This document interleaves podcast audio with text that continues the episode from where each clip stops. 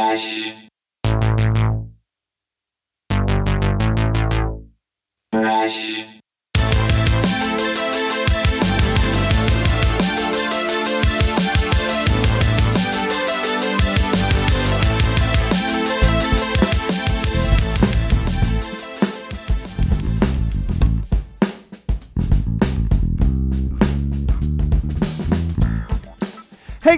Welcome back to another episode of the We Speak English Good podcast. Today's guest is Sarah McQuaid. Sarah is from America, but is located over in the UK.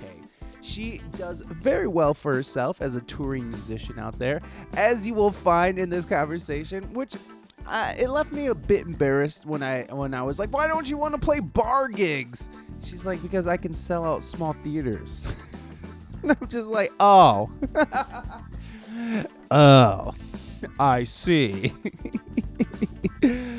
but that is so lovely. I love that. And you know what? Not hating on bar gigs, nothing against bar gigs, but I know exactly what she's saying.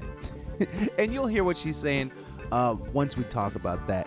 Uh, her new album, which is fantastic, it, it's just hauntingly beautiful. She recorded it in an old church called, and it's called the St. Buren, Buren? Oh man, the St. Buren Sessions. I don't know if I'm saying that right, but that's what it is. You can find a link to her album in the show notes, so go and make sure you support Sarah. Uh, but yeah, it, it's a beautiful album, and it was all recorded acoustically in this church. It's all natural reverb. I mean, it's just gorgeous sounding. My God, and her voice is incredible, of course, and her songs are great, and um, she just holds so much weight with just her and her instruments. And yes, I did say multiple instruments. Um, she is a multi instrumentalist and just a huge talent. So, Sarah McQuaid will be coming on the show here shortly. Oh, wait, before I get too far, let's go and check out sarahmcquaid.com, and that's S A R A H. M-C-Q-U-A-I-D.com. Go get yourself some SarahMcQuaid.com. But first, go to RainaMystique.com. Raina Mystique has a new single out called Ready, Set, Go. I want to say Run Sonic Run, but it's Ready, Set, Go, and it's about a uh, Sonic the Hedgehog and Dr. Eggman. It's fantastic, fun for the whole family song. And uh, hey, you never know. You might see it in the new Sonic one day. You never know. it's silly. Uh, Raina is also streaming four days a week on Twitch, Monday through Thursday, 8 a.m. to 11 a.m. Uh, and it just it, it, that's all Eastern Standard Time, by the way. You can also find We Speak English Good on Twitch. We stream Mondays and Fridays at 3 p.m. Eastern Standard Time. You can find us on uh, on all the social medias. All the links are in the show notes. You can uh, you can like, subscribe, review. Like us on Facebook, Instagram, TikTok, the whole Discord. We got Discord. It's all in the show notes, folks. Go click around. You can also subscribe to us on Apple iTunes, follow us on Spotify or anywhere you get your podcast. You can also subscribe to us on YouTube and on Twitch. You can also leave a review for the show. Now, this is a free thing for you to do, and it's awesome because it supports it supports the show a lot. So come on through and leave a review on uh, on your Apple iTunes or anywhere you can leave a review. It, it definitely helps us. You can also support the show monetarily and get a T-shirt from our Threadless store. We speak English good.threadless.com. That link is in the show notes, so go get yourself some a WSEG shirt or a woo t-shirt or all that good stuff. Uh, my band JT and the Conspiracy has a new song out, and it's called "Love Drunk Wasted." Go check that song out. It's the links in the show notes. Everything's in the show notes, folks. Go down there, click around, get familiar. Just, just get in there, just play with it, just jiggle it around a little. Silly. This Friday we have Chibs uh, of the of 1001 po- uh, songs that make you want to die. Uh, I was on the show. I'll be coming back on the show. We did uh, with arms wide open a song from Creed, and um, I-, I love their podcast. And the guys are funny. They're, he's Aussie as fuck. And we, we talk a lot about what's going on, and that's on Friday on the audio stream, on the audio po- on the audio feed. Oh my god, on the podcast feed we have Chibs coming, Uh, he is Australian, and we talk a lot about what's going on right now in Australia with the lockdown measures, and uh, just, I mean, there's just parts of of Australia that people just don't go anymore, and it's just like that's North Korea now, I guess, and we don't go there. Uh, so it, it's getting really weird, and now I saw that they're going to be implementing a five thousand dollar fine for anyone, I think any workers rejecting uh, the, the the jab. So there you go. That's how a first world country turns into an authoritarian dictatorship, right there, son. Although it seems like the premiers are running stuff, so it's not technically a dictatorship, but it's very authoritarian, if I do say so myself. Anyways, Chibs is coming on for a happy, jaunty talk on Friday, so stay tuned for that. Uh, this week on the live stream, this Friday at 3 p.m. Eastern Standard Time on Twitch, twitch.tv slash we speak English good at. We have Mosaic. We have they are Latinos from Coachella. Uh, they are fantastic reggae outfit, and uh, we'll be chatting with them. Uh, so come on through. Uh, and I think that's it for now. Uh, oh yeah, yeah, yeah. We do have a live music stream coming up on the 22nd. And that's October or November 22nd, 2000 and whatever this year is, 21. There you go. So come on through. It's just gonna be me and Jason doing the uh, the, the duo. I'll be on the keys. He'll be on the guitar. It'll be a good time. I'm, I'm looking forward to it. I really, really enjoyed uh, playing music with Jason last time, and I, I'm I'm looking forward to doing it again. Oh, let's see. Well, I think that's it. Sorry, I'm yawning at you guys. I stayed up really late last night watching Maid, and I'm fucking dying. So, all right, I'll see you guys on the other side. Everybody, enjoy this conversation with Sarah McQuaid. Music. Dot. Bye.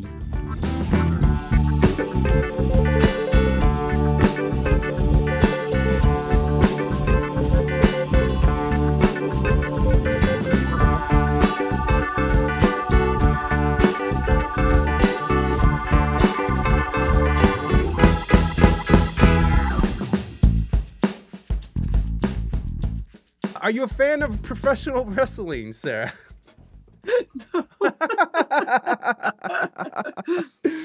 Great. Although it's always entertaining. Sometimes it has happened that I've been on tour and you know you get to a hotel room late at night and you switch on the TV just to see what's on Yeah. and uh, and sometimes it has been professional wrestling and and and you get kind of glued to the screen don't you you know it's kind of hard to look away it's a big car crash or something It, it is. It is. It, it's um, it, it's. Uh, I don't watch it much anymore. Um, it, it, it's just lost. I've lost interest in it completely. But it's. Uh, I still love the the you know the nostalgia of it. As a kid, it was a really fun thing to watch. Me and my dad would watch it. Me and my uncle would watch it. So. You know, it was a, it was just something fun, but yeah, it is kind of like a car crash. Um, eh, uh, what was it? They, what do they call it? They call it soap operas for for grown men or something. it's like for men, soap operas for men. Um, I eh, because because there's storylines about it, you know, and the thing is, everybody calls it fake, but people really do get injured with it. So it, it- oh it's- yeah it's that it's an interesting it's an interesting sport. I don't I don't know if you can call it a sport because there's no real winners or losers uh, because it's all planned. And at the end of the day, you're just destroying your body. So I don't know who wins. I mean, I guess if you make a lot of money, you win or, or whatever, fame and such. But uh, I don't know. Health is wealth, as they say. Uh, so how, how are you doing? How is your day going? All right. I've been I've been packing up CDs and put you- you've probably been seeing me on the video while I've been you can see me and you can see me doing all kinds of things, putting things into envelopes and Yeah. printing out labels and yeah, I'm sending out all the pre-orders of my new album today. So uh, it was kind of nice to be able to just kind of get on with that while I was waiting for the show to start Yeah, yeah. entertained at the same time. I don't know how entertaining that was, but I, I appreciate the sentiment. Um, and of course, everybody, right now, um, Sarah's latest album just came out the 15th, right? The October 15th. Yep. And it's the St. Bur- Buran, I can't say it. right. Buryan. Buryan Sessions. Buryan. And and it's a Like beautiful. Buryan, you know, it's like- Buryan. Buryan. Okay. Yeah. Like Buryan. Yeah. Okay. Uh, but uh, it's a beautiful album, and I was actually gonna let's see. Uh, and if you guys look in the chat, you guys can go straight to a um, a link to where you can find uh, uh, the album on any of the platforms you stream on, and of course is Sarah's website. Go check her out. Um, yeah, it, it's a really beautiful album, and uh, it's, it's so St. Buryan Sessions. You called it that because you were recording it in a church, correct? And, and it's called Yeah, the that's St. right. Church. Yeah. Can you kind of give us a, a little background on this album and what sort of brought you into, you know, into making this and doing it the way you did? Well, what happened was um, back in March 2020, uh, I was on tour in uh, in Germany, and I was just two weeks into what was supposed to be a three month tour, and uh, we, you know, we were starting to hear rumors of COVID right at the start of the tour, and, and of course everybody knows what happened. It, it it hit big time, and we had to dash home and get the ferry back to England, and then we got home and we are like, okay, what do we do now? And uh, I've been wanting for a long time to make a live album. Uh, I, I think there's something that kind of comes out in a live performance that you don't necessarily get in the studio. And uh, my wonderful manager and sound engineer, Martin Stansbury, had the bright idea of going ahead and doing a live album, but without an audience. And because we didn't have an audience, we could film the whole thing and uh, you know get some really good quality um, video which is something i needed and and uh, you know get a get a whole camera crew in and because there was no audience they could run cameras around on track and get right into my face and so on and and at the same time um, capture the live performance and martin put these lovely little pairs of microphones all around the space to to get the sound of the building as well as close miking me and and I think he just did an amazing job and the reviewers so far seem to think so too. Oh my God. Now, I, I'm just curious, is all that reverb just the natural space reverb that's that you hear? Oh my God. Yeah. It is so lush and beautiful.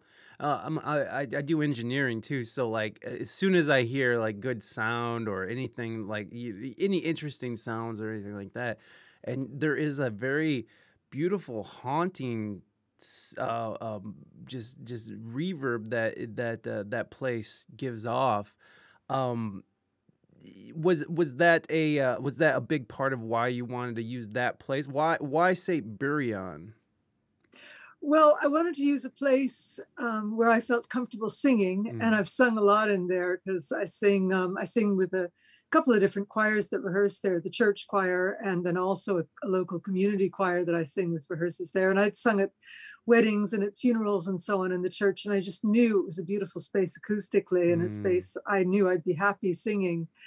And it's also just a beautiful building, as you can see in the videos. It's Yeah. just gorgeous. It's Yeah, it's um, it dates from between the 11th and 16th centuries Wow. and uh, all this lovely woodwork and stone and stained glass so i knew it would make a beautiful background for the videos as well and and and I've, i just felt like the space itself would supply some of the magic that you don't get from ha- from having an audience that nor you know that normally you'd normally the live performance is kind of sparked by the audience yeah. And i thought the the space would kind of do that job.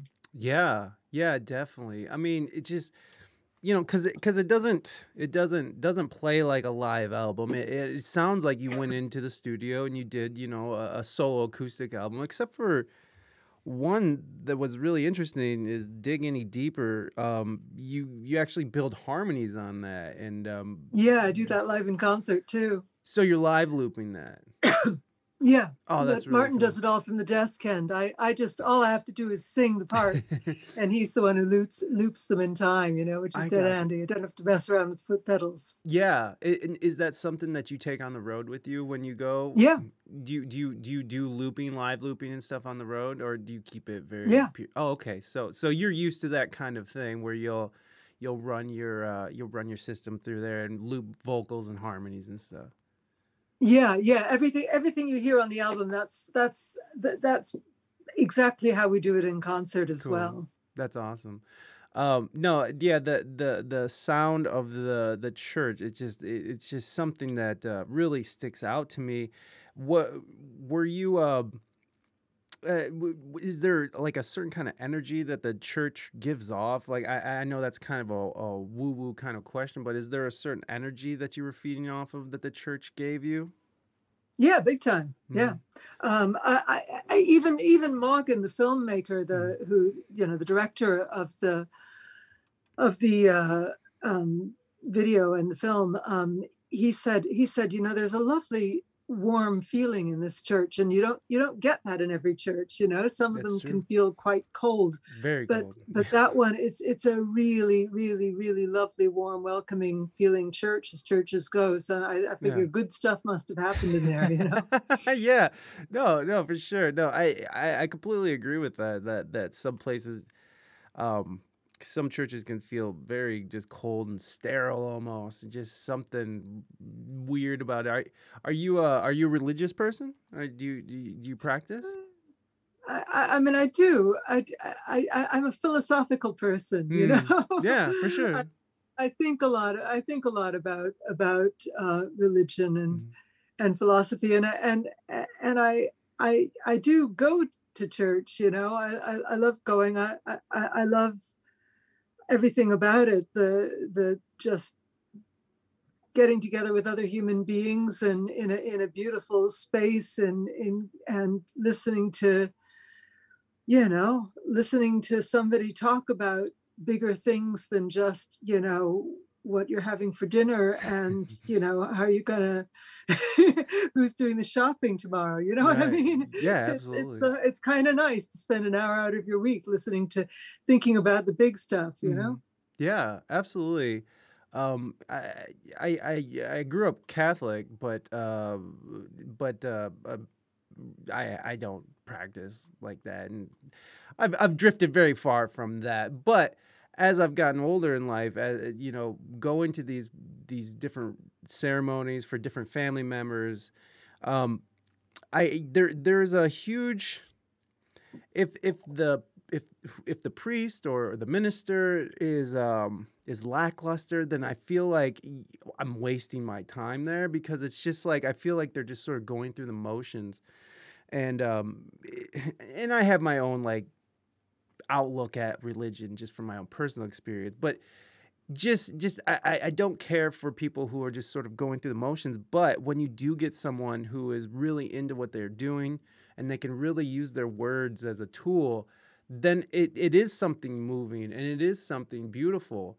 Um, even though i have like sort of this uh, skewed view of religion I'm finding the beauty in it now. Now that I'm older, because I used to have a little, you know, I just I harbored a lot of resentment towards it. eh, But but now as I'm older, I'm seeing the the importance of it even to a community.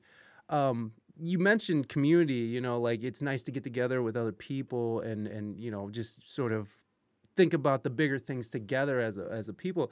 You know, with with religion sort of sort of dissipating out of society these days do you think that there is a void that's sort of being left in the wake? I mean, I, I don't know if that's anything that you even pay attention to, but or even notice. But I mean, you know, God is not that popular. You know, um, especially here in America, it, it's almost it's almost looked down upon if you if you're if you're Christian. You know, I know I had that thought at one time. It's like, oh, you're you're one of those people. You know, and and that's just ridiculous thinking but but but it is something. So I, i'm just curious is it something that you've noticed? And do you think there is a void that's sort of being left behind with sort of the absence of god?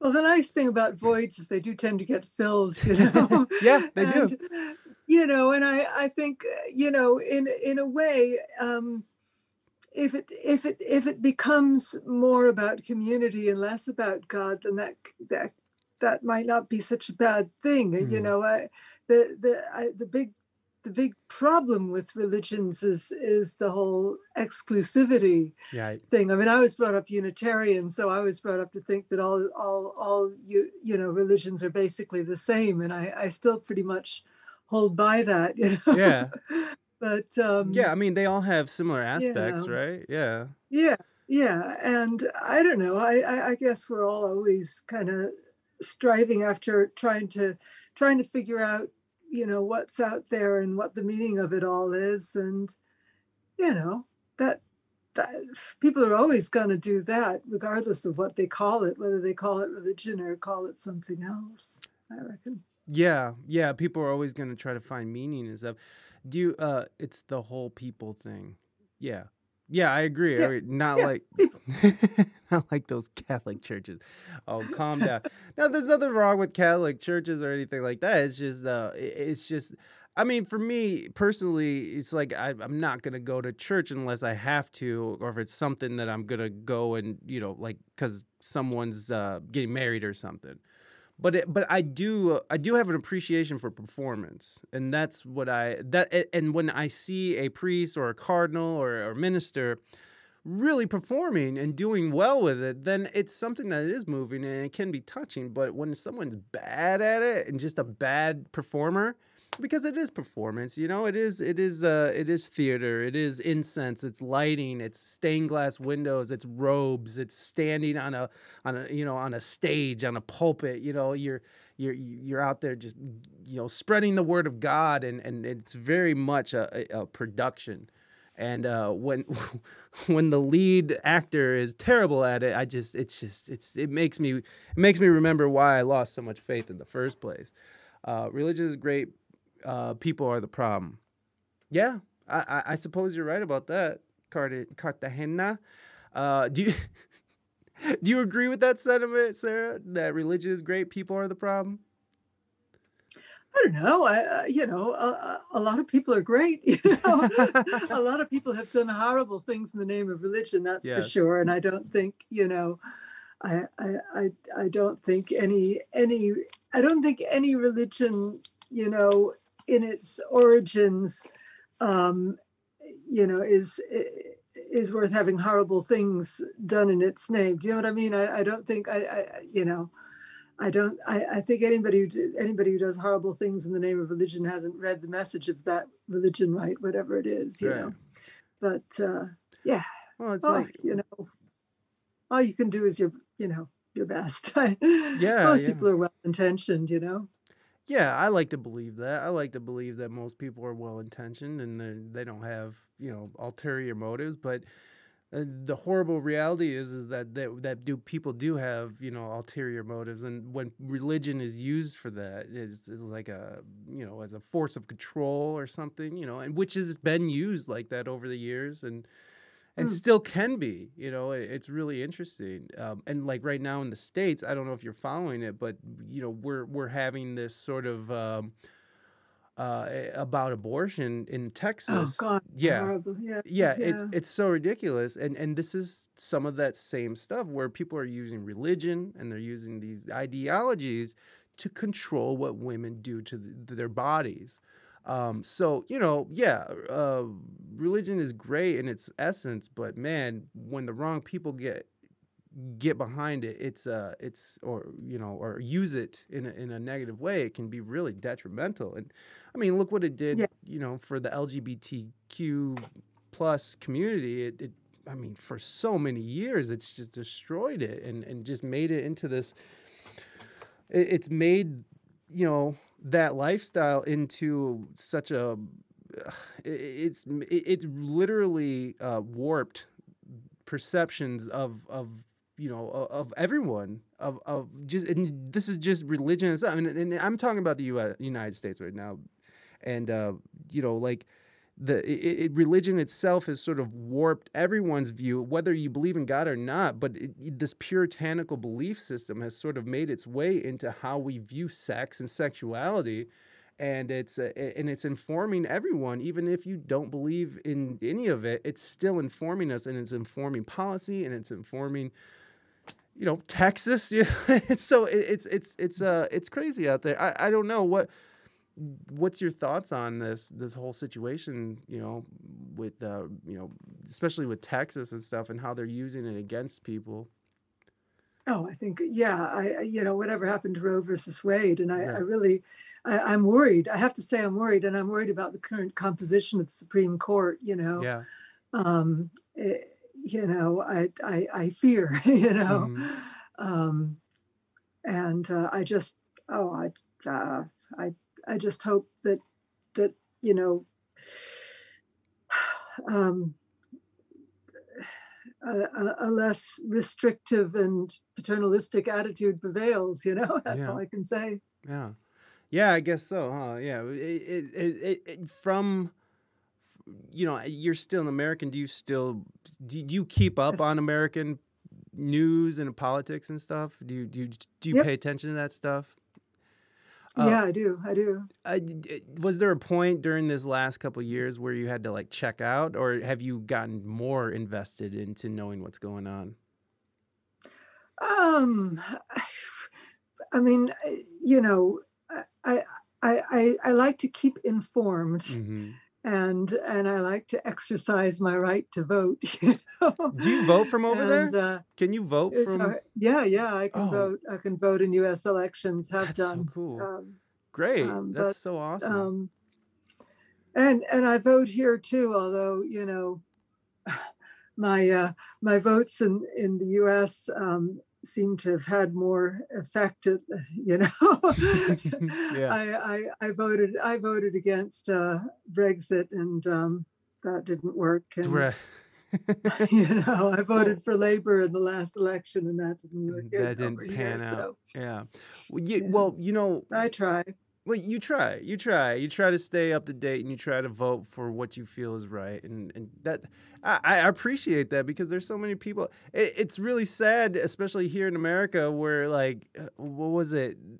They're proud about 80 million votes, but like. Uh, what was it? How many people actually voted this year? It was like the most in a long time, but it was still like less than half of the population or something. It was yeah, I it find wa- that shocking. it's crazy how much people have to say about these issues, but they won't go out and vote about it or, or do anything else about it other than complain on Facebook or Twitter, you know. So it's a very, uh, very, uh, we, we, don't get much done other than complain to each other on, on Facebook, and, and that's a problem, you know. It, it, all these uh, all these social media social justice warriors who who are getting mad and want to cancel people, but they're not out there voting. You know, it, it- it's very it's it's very confounding. I don't I don't really get it myself, but uh, uh, it's the oh yeah. Um, well, speaking of Brexit, you know, I I- I've been talking to a lot of musicians, and um, you know, and and you're about to go on tour. Uh, how has Brexit uh, affected your touring and your travels? Oh, it's horrible. I mean, I used to, I, you know, I've, I- I've always depended on touring in continental Europe, in Germany and Netherlands. You know, they're kind of two of my biggest touring territories. And now all of a sudden I have all these headaches and hassles that I didn't have before. I'm still going to find a way to tour over there, but it just means I have to go through all these processes like um, organizing a carnet, which costs a few hundred quid. So you know that's that's one gig gone right there to pay for the car- carnet, and What's which is a- this document that you have to have that shows all the equipment that you're bringing through, and Oh it it all has to be checked and signed and everything like that. And uh, and it costs money to get it. yeah. And then there's customs and bringing in merch for sale and you know all this uh, some countries it involves work permits and stuff um, so yeah it's a it's a complete nightmare and it was totally unnecessary. And oh it's just been disastrous for the country as well. I mean england is kind of you know on its knees now. We don't we don't the crops are rotting in the field because there aren't people to pick them and Oh wow. you know goods are uh, they're they're they're having to cull all these pigs because there's nobody to work in the slaughterhouses Oh, and so they're just killing pigs without them being used for food which is just appalling i That is think the word. No, that's And, happening here um, as well.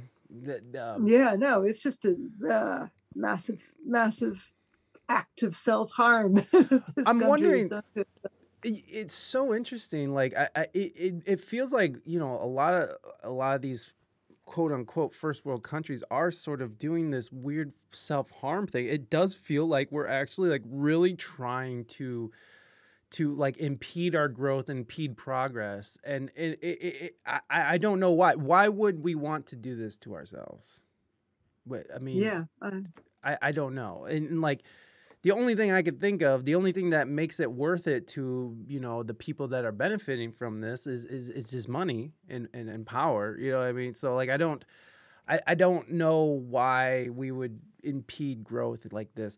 Uh, with Brexit, what what were are some other things that you're seeing uh, that's that's affecting you personally? Um, just just mainly the whole touring in Europe Mhm. thing, you know. Yeah. I mean, you know, uh, and then just everything's everything's getting more expensive and harder to get. I'm seeing Yeah. empty shelves in the grocery stores. You know, that's all because of Brexit. Yeah, It's it's just it's just it's pretty depressing to be honest. You know, it is. it was just such a spectacularly bad move, and uh, and everybody's you know all the all the people who voted for it are are all just going well it's done now so let's move on and it's like okay well you know can we all agree it was a really bad idea try and do something about it you know? That's so strange. Why why do people I don't understand. It's like once they're once it's wrong and you know it's wrong, it's like people just have the hardest time admitting that they were wrong. Uh, I I don't know. What why do you think why do you think that is once especially these politicians like why do you think that they just can't ha- handle you know any kind of uh uh, uh, criticism and, and take it as you know, or or uh, or admit to what they do. I'm trying to think of the right word, but my brain is like not working right. So yeah no they basically they won't they they won't ever ever ever say i've made a mistake and it would be so nice if they did you know I, I would actually have maybe an, a tiny bit of actual respect for them. Exactly. Accountability. That's what I was- it they, yeah, accountability. yeah. We go. No one wants to take accountability for direction. Um, I'm so jealous of my friend for being an A- EU citizen. I can't imagine how pissed you must be to have that taken away. Not to mention the effects on the country at large. Yeah. Yeah, I mean, I, I still am a, an EU citizen myself because I've got Irish citizenship. So I'm I'm still technically all right, but you know, coming if I'm coming from the UK, I still, despite the fact that I'm an Irish citizen, I still have to deal with all the hassles of customs and carnets and stuff like that because I may be Irish. but Anything I'm bringing over with me, plus my um, again my manager and sound engineer Martin, he's English, Hmm. um, so you know there then that becomes a whole nother headache you know if i i still haven't figured out yet um, a lot of you know there's there's still so many unanswered questions. Like i've been i've been trying to answer the question. Everybody says well customs duty is such and such on on cds and that ring in for sale. You know cds and t-shirts and stuff. We travel with a van full of merch. I asked the question well is the value the retail value or is the value the manufacturing cost? Nobody can give me an answer. It's like you think you think somebody would know, you know? yeah especially if they're going to be taxing you for it is like how do they how do they assess it? You know like how if they don't know how are they going to assess it? Do they just have a flat fee? I mean like what what is i- i- the crazy thing is is that all these like the these these crazy impositions that they're putting um, you know, I, you might have heard that they're they want to do the six hundred dollars um, those uh, transactions with Venmo and PayPal and which affects us because a lot of our transactions happen on there. I don't know if you used Venmo or Cash App or any of those apps to sort of transfer money, but the in the United States, they're going to start anything that's over six hundred dollars. They're going to start looking into. Um, the IRS is going to look into it to make sure that you're you're paying your taxes, which it, it, it affects you know gig workers like us. We we play. I'm a musician, by the way. um, I, I, I and uh, you know it, it, it's interesting that you know these these people who who these billionaires who don't really pay taxes who have these offshore shel- tax shelters um, you know we're not taxing the rich really so they're going to enforce uh, you know they're going to force you know the IRS to to to dig into our stuff and tax us heavily and they're gonna have to, and and I heard something like they're gonna make the banks do it. So they're gonna make the banks pay for it too. So they're implementing all these new policies. And I don't know who's thinking about it, but you got to hire people to like look into these things. You know, like with Brexit, even you know you have to hire more people to do this. So it's like, if the economy and and you know the the treasury is already like overspending and all this stuff, how in the world, you know, like how do you have the money to pay for new people and pay for all these people? It's like these border patrol things. Like, how are we gonna get all these new border people in there? What is this? What is this? Join what? Join first time check from viewer. What is this? Get out of here. Banned. Ban hammer. Doesn't really affect us. We pay our taxes. Yeah. They're warning people to start their Xmas shopping early because there's a still a shortage on a lot of the industries. That's nice. Uh, the Irish must be a little uh, spitefully happy to see the British shoot themselves in the foot. Is that true? Is the Irish happy to see the British shoot themselves in the foot? I don't know any Irish people who are spiteful, but um, but but the thing is, they've you know they've shot everybody in the foot. It's not just it's not just the British who are affected. There's a big issue at the moment with um, you know the border between the Republic of Ireland and Northern Ireland and Mm. customs and stuff like that, and that's that affects Irish people directly, even if they don't come anywhere near uh, Britain. So it's it's just a horrible mess of a situation, and I just I wish we could just turn back the clock. I wish it never. ha- I wish we could turn back the clock about so many things, you know. but Um, oh well. yeah, Hopefully it'll get better. I you you well we well, we can only hope. We can only hope. I don't know if this is rock bottom, but you know you know what they say. Once you hit bottom, the only way to go up or the only direction to go is up. So I don't know if this is our bottom as a world, as a society, as a world population. But you know if it is, then that means it can only get better. So. But I feel like it can get a lot worse. So, I um, think it could. yeah. I, well, Sadly, I, I was trying not to say that, but you know. well, no, I mean, especially at the beginning of the po- uh, podcast, at the beginning of the pandemic, I mean, how many people were thinking like, you know, this is it? You know, how many people were like, you know, buying all these groceries, buying guns? Like, it, it, it got at the beginning when no one knew what was going on. You know, everyone was thinking is like, this is it, or at least this could be it, where you know society falters and and and you know no order, there's no laws, there's nothing anymore. It's just back to just brutal, dark ages type behavior, and um, I don't know that I I think that's something that it is a possibility still.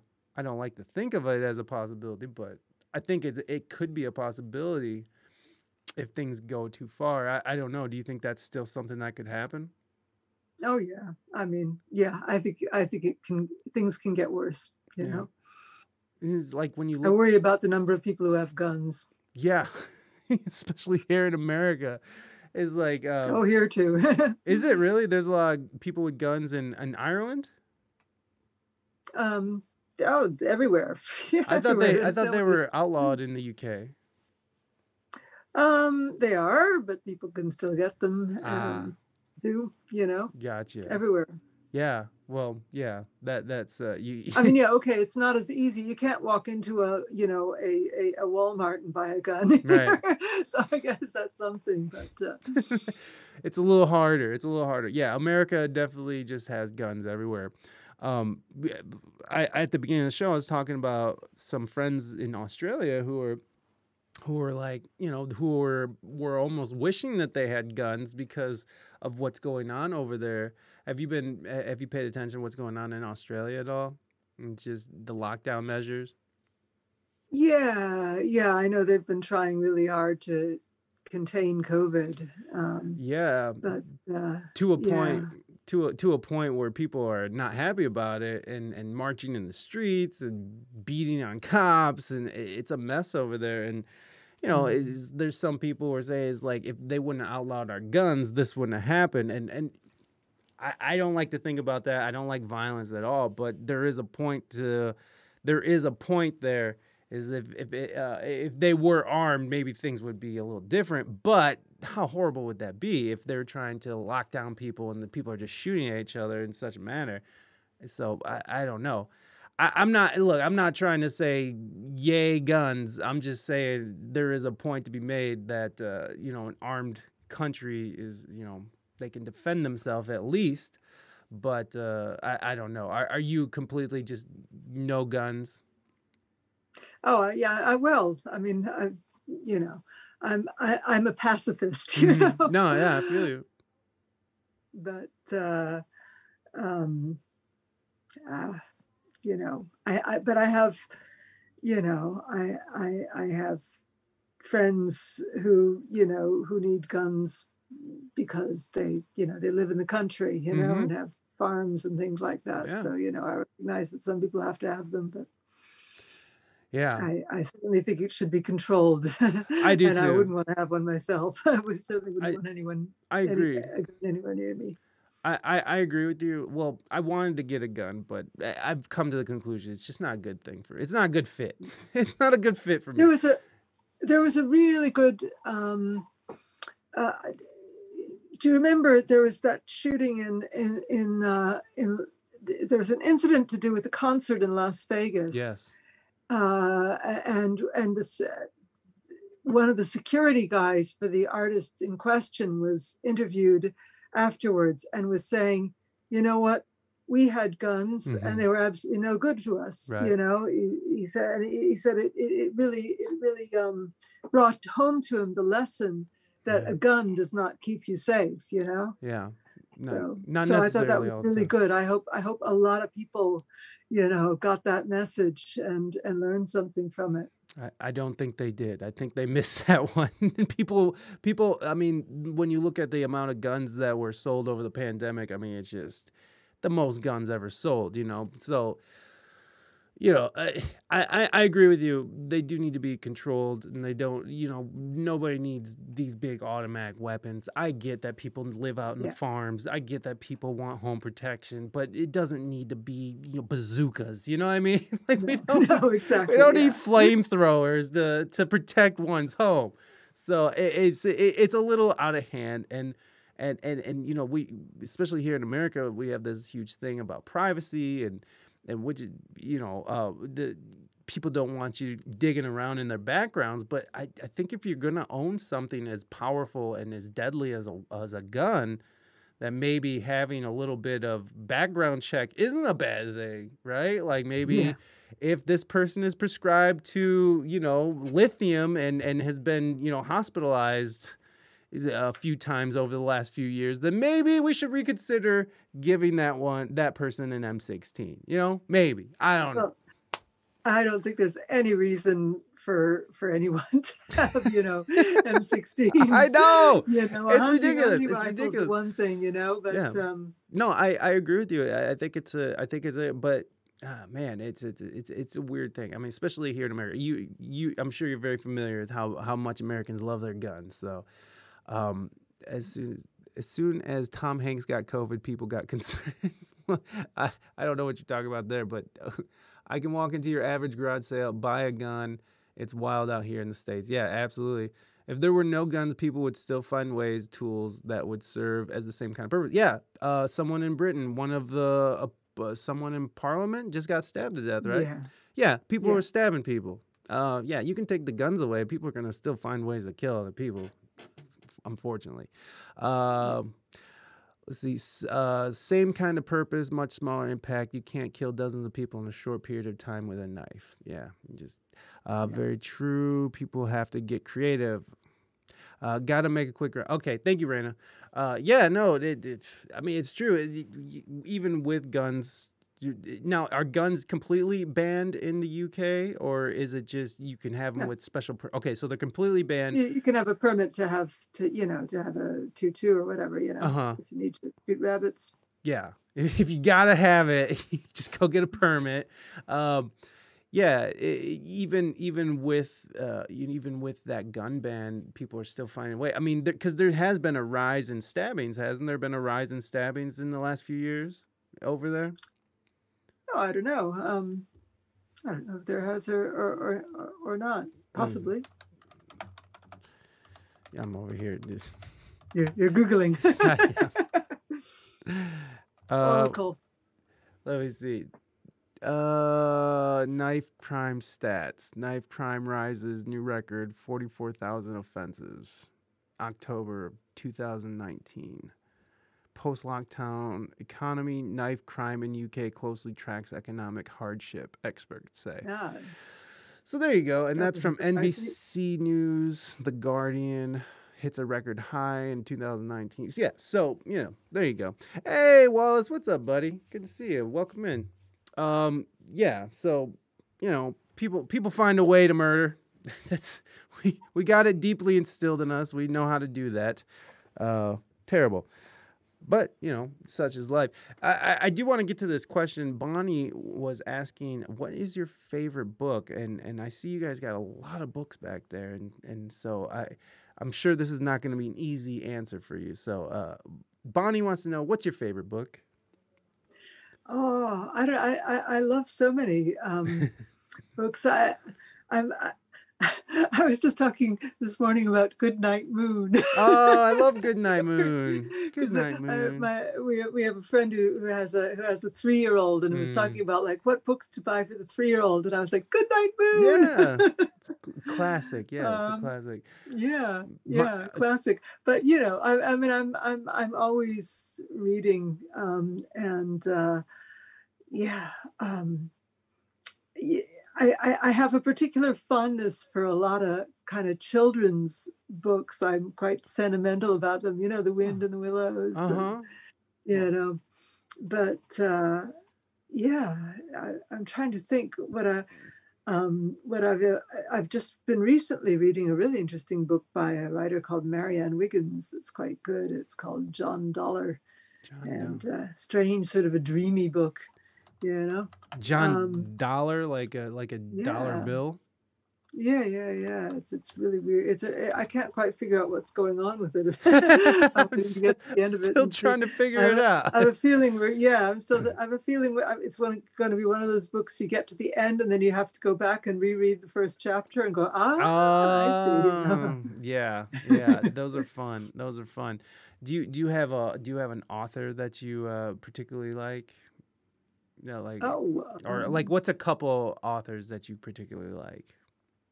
oh gosh. Um, oh, uh, you know, um, Jane Austen, George Eliot, you know, all those kind of classic. classics. Yeah. I'm just trying to think of who's who's recent that I really like. Sorry, I'm looking at the shelves over there, thinking, what have I been reading? Lots of recently. I tend to I tend to go on jags of reading a particular author, and Uh-huh. and and then I have to get everything they've ever written. And uh, although then sometimes you get disappointed. I I, I got really into one writer recently. I can't think who it was. I'm just blanking on the name. And um, and so like went on AbeBooks and ordered like everything she'd ever written. yeah. And then I was I was reading it, I was just gradually getting more and more disenchanted and going, like, oh, "Aw." you're well, not. Yeah, that that yeah, that that does stink when when authors just sort of fall off and you're just like, ugh. Um, f- oh, your favorite classic author authors? Well, Jane Austen. She said Jane, Austen's Austen. Is pretty classic. Yeah. yeah. Um, Often fond of Jane Austen. Um, as a comparison, London had about 1.6 homi- 1.6 homicides per 100,000 people in ni- 2017. Baltimore had 56 per 100,000. And no, I didn't forget a decimal. Okay. Wow.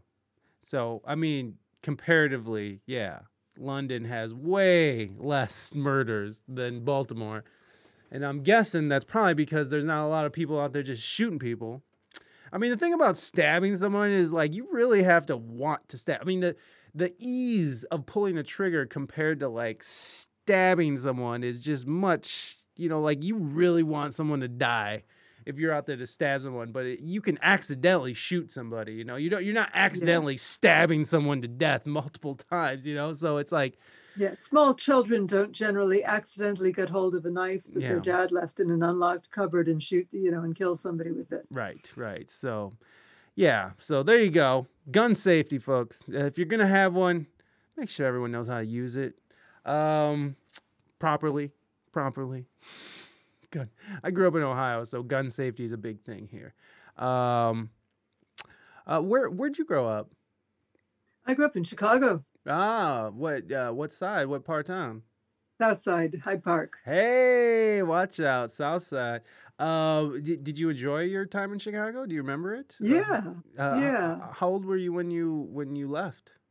13. Oh, okay, okay. So you Um, so you were there. So then, Go ahead. then uh, yeah, so I lived in Chicago from Mhm. age two until until I had just turned 14 when we, left, and um, then lived in Washington D.C. Hmm. Went uh, went to high school in Washington D.C. and then went to college just outside Philadelphia, and then moved to Ireland.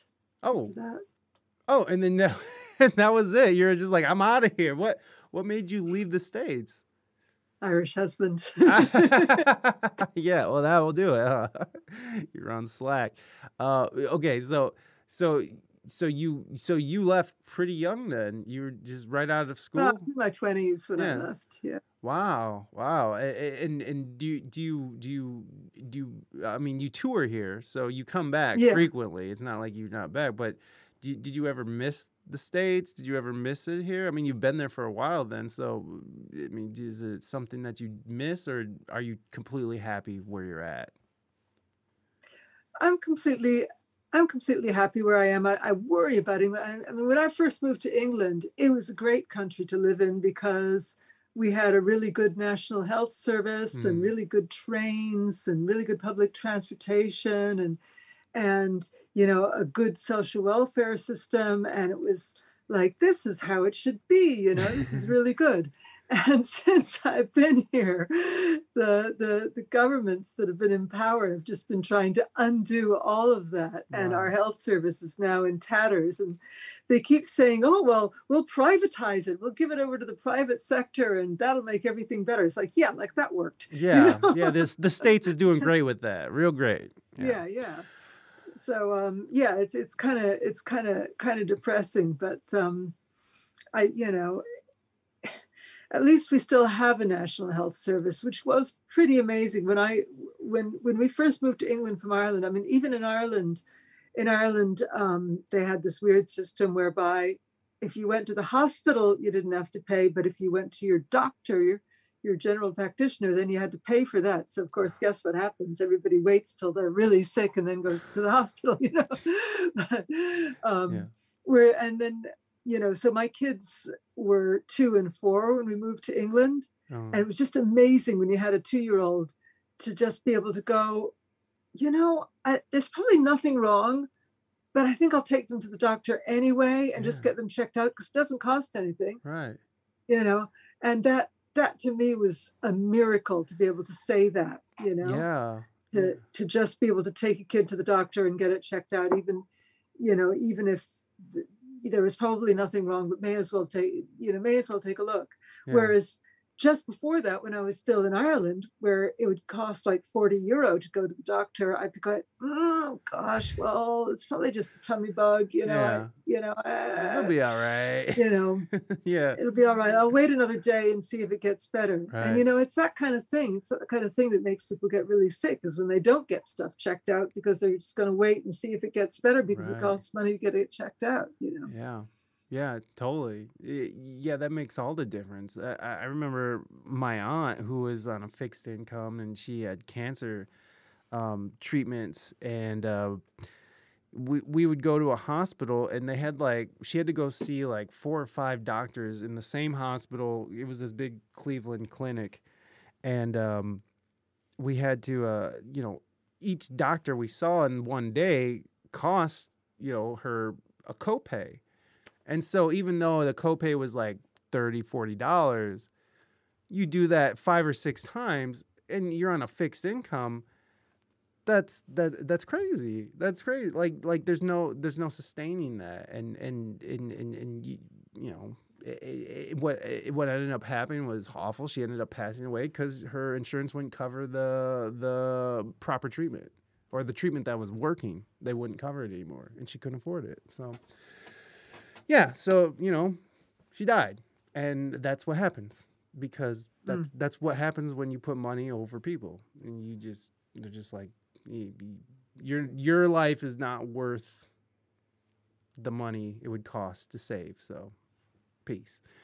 Uh, 40 euro. I just got a $3,000 bill from the anesthesiol- anesthesia- oh, anesthesiologist for a surgery that didn't even go through.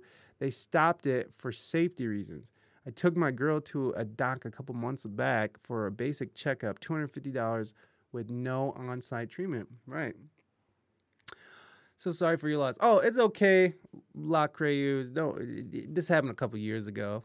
Yeah, people die. It happens. It's just, it's just, you know, it, it, it's sad that it has to be like that, and and and the fact that people will have to go broke before they die. So they they not only are they dying and putting that kind of stress on the family, but also financial. They have to bear that financial cost as well because that money it just doesn't die with the the the, the bills don't die with uh, the person. So all those bills transfer over to the next whoever takes over the estate. So it was a real it, it, it sucks, but you know this is this is how we've done it. This is what this is what uh, you know focusing on capitalism and, and making it the main source. Like like I, I again I, I you guys know this. I don't I don't I don't hate on capitalism because it's gotten us where it's we're at now. But unchecked capitalism is crazy. It is crazy if we just let people just do whatever they want. Um, oh yeah, R.I.P. for Colin Powell. You know, um, yeah. Even though he was lying about those WMDs, you know, R.I.P. He's still human, and we should still, uh, you know, give him the respect that he earned just by living. I and suppose. respect that he did admit it. He did say, and he did say he was sorry. yeah, You know, And he did say he made a mistake, which is what, which is what the politicians in the UK that I'm really pissed off at are not doing. You know, they will not say, unlike Colin Powell, they will not say, Mhm. "I made a mistake. I got it wrong." yeah, You know. yeah, yeah. No, big, yeah, big ups, big ups to Colin Powell for admitting that. Lock Reyes, I hope you're doing okay. Welcome in, welcome in, my friend. Um, yeah, no, it's, it's, it's- I don't know, man. This this healthcare system, it's crazy, and and I don't know. uh, How is England with the vaccines? Is it, is it is it all divided like like we are over here? How is uh how's the UK with you know? Is there anti-vaxxers? Is it a big problem for people? There are anti-vaxxers, but um, I think, yeah, most uh, you know, most people most people are not anti-vaxxers. You know, Mhm. my um, yeah, I- there there there were there were a few of them um, protesting at the at the health center there um, when uh, my younger child was going to get vaccinated, but Yeah. it wasn't it wasn't too much of a problem. It was just ba- ba- you know basically just a bunch of bunch of people shouting, you know. Yeah. Yeah. I Um, mean, but uh, that's- but I think most people are getting vaccinated, which is good. Yeah, I mean, you got, that, that's what I've been saying. It's like you want to get vaccinated, go get vaccinated. The, the- I mean, the only thing that I have a, a real issue is is with people with with the idea of forcing people to do it. And I know that it- America, we just have this thing where we don't like to be told what to do. Um, but but a lot of people have this thing. Obviously, I mean, UK, they don't want to be told. Is is it going to become a mandate? Is it something that the general population is going to be mandated, or is that something that they're talking about? No, I haven't Mhm. heard any talk of that. Yeah, yeah, me neither here. But I, I just I, I I know in Canada they're going to start not mandating it, but in order the they're going to start not allowing the seventy two hour testing. I think that's right. My Canadian friends, is that right? I think I think I saw Trudeau on T- TV um, talking about no more um tests. It's going to be you have to show proof of vaccination now. I don't know. It- it- I, I, I personally have a problem with people being told that they have to do it, and um, but but you know it, that that's where I have the problem with. I don't. I, I think if you want a vaccine, go get vaccinated. I think that's you know they're there and they work, so go get them. I'm not. You know, I'd never tell anybody not to get vaccinated, but it just I have a problem with the mandate to to force people. I, w- how do you feel about that? Do you do you think everyone should just go get vaccinated and and and if they don't, they should be forced to? I think everybody should go get vaccinated. Mhm. I don't know how you could force anybody to, you know. Oh, but you could. um, you could definitely well, could. unless, you know, unless you're gonna make the country into an authoritarian, you know, regime or something like that. But uh, but Yeah. yeah, no, I mean, I think uh, I I think it's unfortunate that um, misinformation gets spread around. I, Mhm. I mean, this was true before COVID. This is true. I, I you know, there were a lot of local cases of kids getting measles because Mm. their parents were afraid to have their kids get the MMR vaccine. And you know, measles can kill you, Yes. it can make you blind. It's a serious illness. You know, you don't want to get it, and mumps and rubella and all all those things that the MMR is meant to protect against.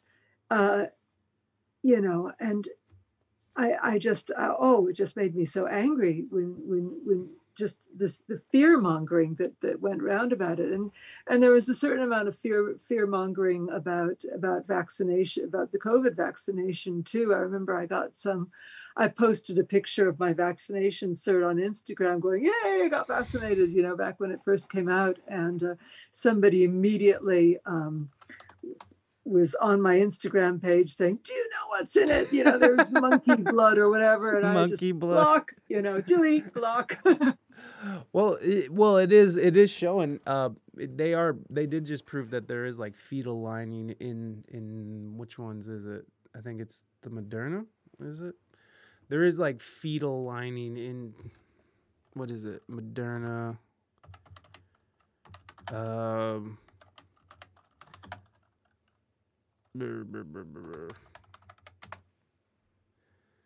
Um.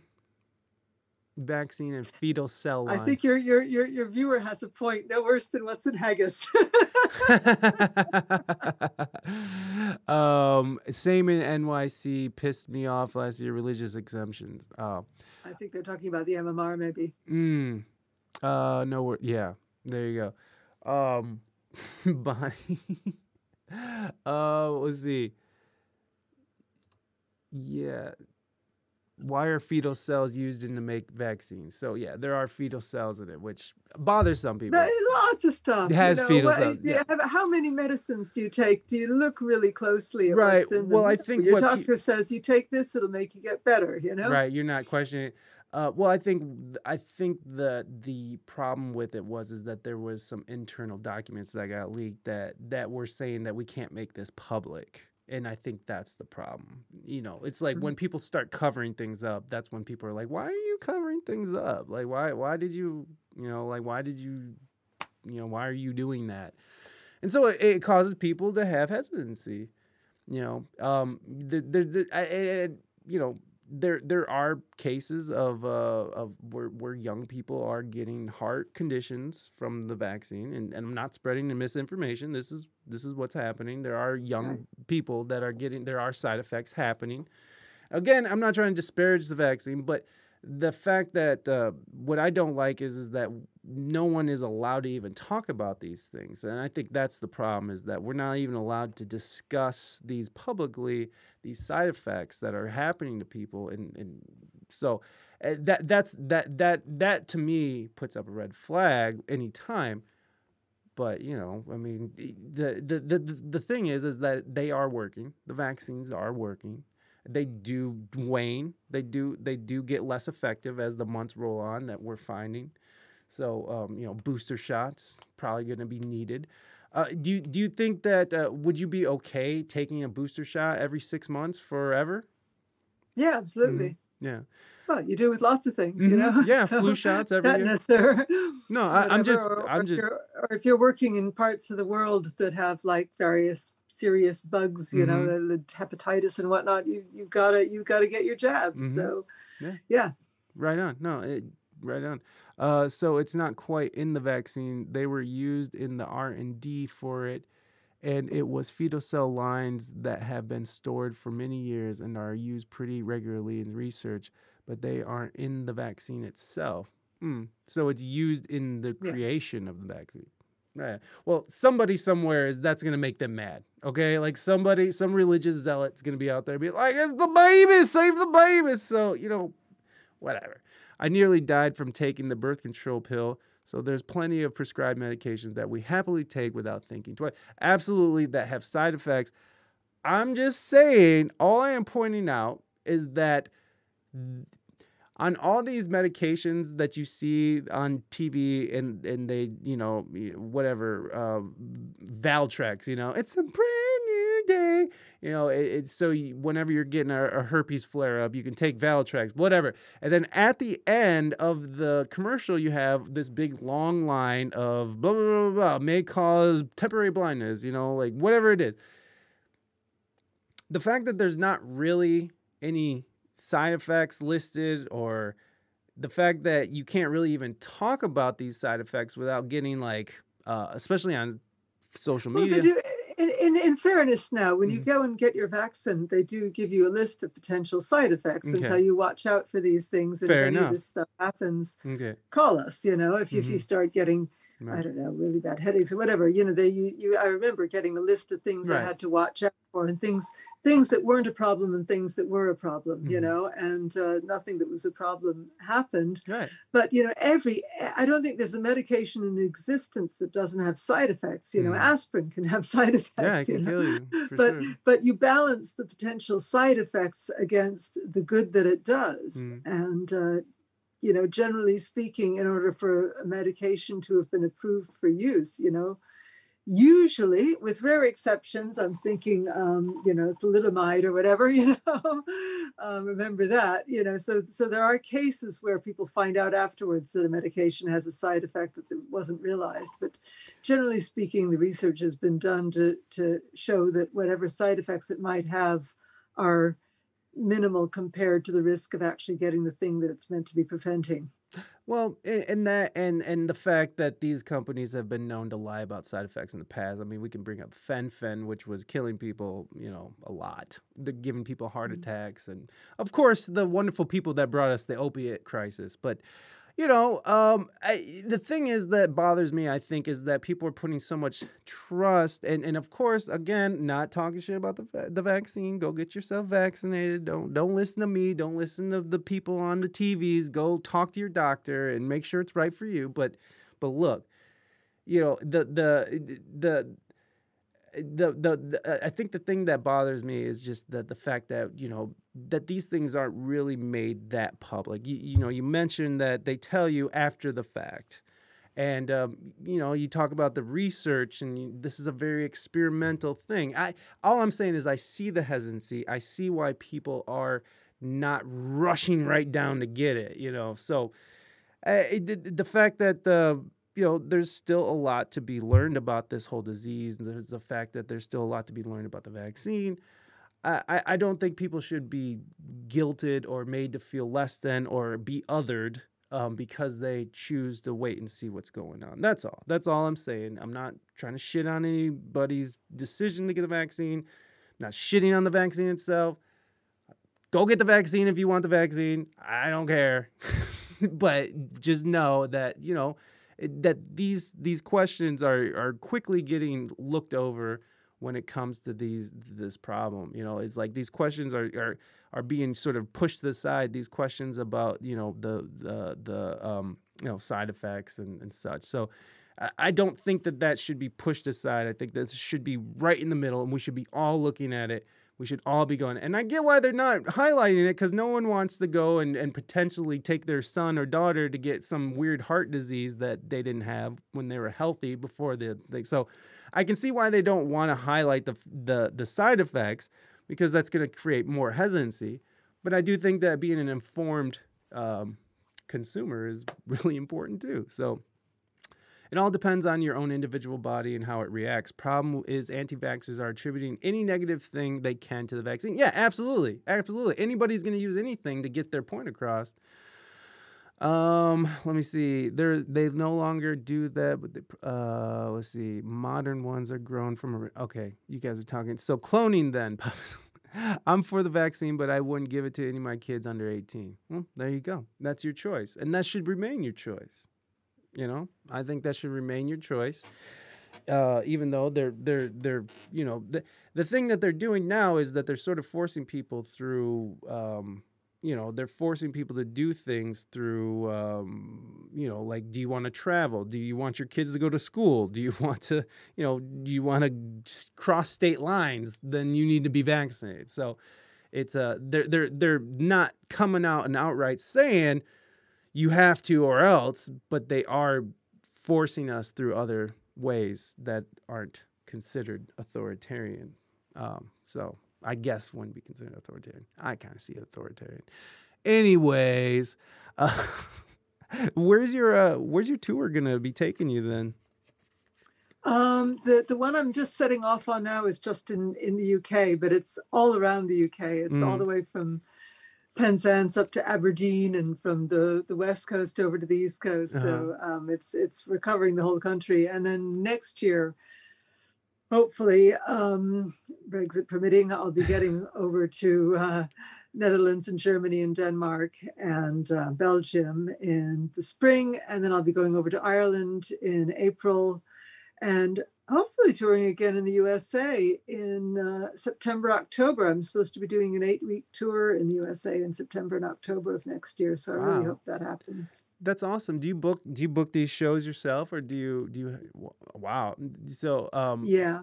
so how much time is is how much time do you allocate towards like business and writing? Like how do you split your your time there? Because most people don't Sadly, the ma- Oh, go ahead, yeah, it it's so so much of it is admin. Way more of it is is admin that I'd like. You know, I, I have to, you know, I have to block out time to actually spend on music. You know, I you know like I I set aside time to you know to rehearse and things like that and then when i've got a new album coming out i've got to sit down and Yeah. work on writing songs and that but um the vast majority of my time i spend doing admin just the, the tour booking and the emails and you know what i've been doing all day today pa- packing up cds to send out to people you know Yeah.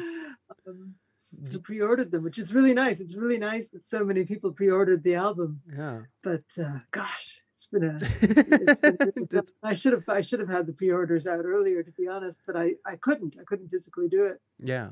But what what what what was stopping you from doing it? Oh all the other things i was doing which are all equally urgent I got you. Uh, what's up, Penny? By the way, uh, welcome in, buddy. Uh, I've been told that some insurance companies are denying payment if someone dies of COVID and wasn't vaccinated. I, I could, I could, I could see that. I could see that happen. I also saw that they were trying to introduce a bill saying that it's Medicaid for all if you're vaccinated, which seems really, really divisive. But hey, whatever.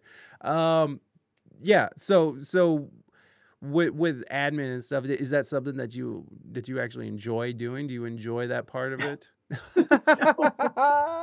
no no i hate it um and if i could afford to have somebody do it for me i would you know Oh my God. Mm-hmm. I, i've tried working with agents you know for handing over the booking and basically you know no agent can keep me as busy as i can keep myself you know Mhm. yeah, because yeah. mainly because it's not worth it's not worth their bother it's worth an agent's bother to uh to to chase up you know a couple of really good paying gigs Mhm. you know but you can't just you, when you're touring you can't just go and do um you know three really good paying gigs that are miles and miles apart in different parts of the country and that are days apart you've got to you've got to get stuff to get you from one place to another Right. and sometimes you have to take a, a gig that's midway between two other gigs that doesn't pay as well but it's better than uh, spending money on a hotel Right.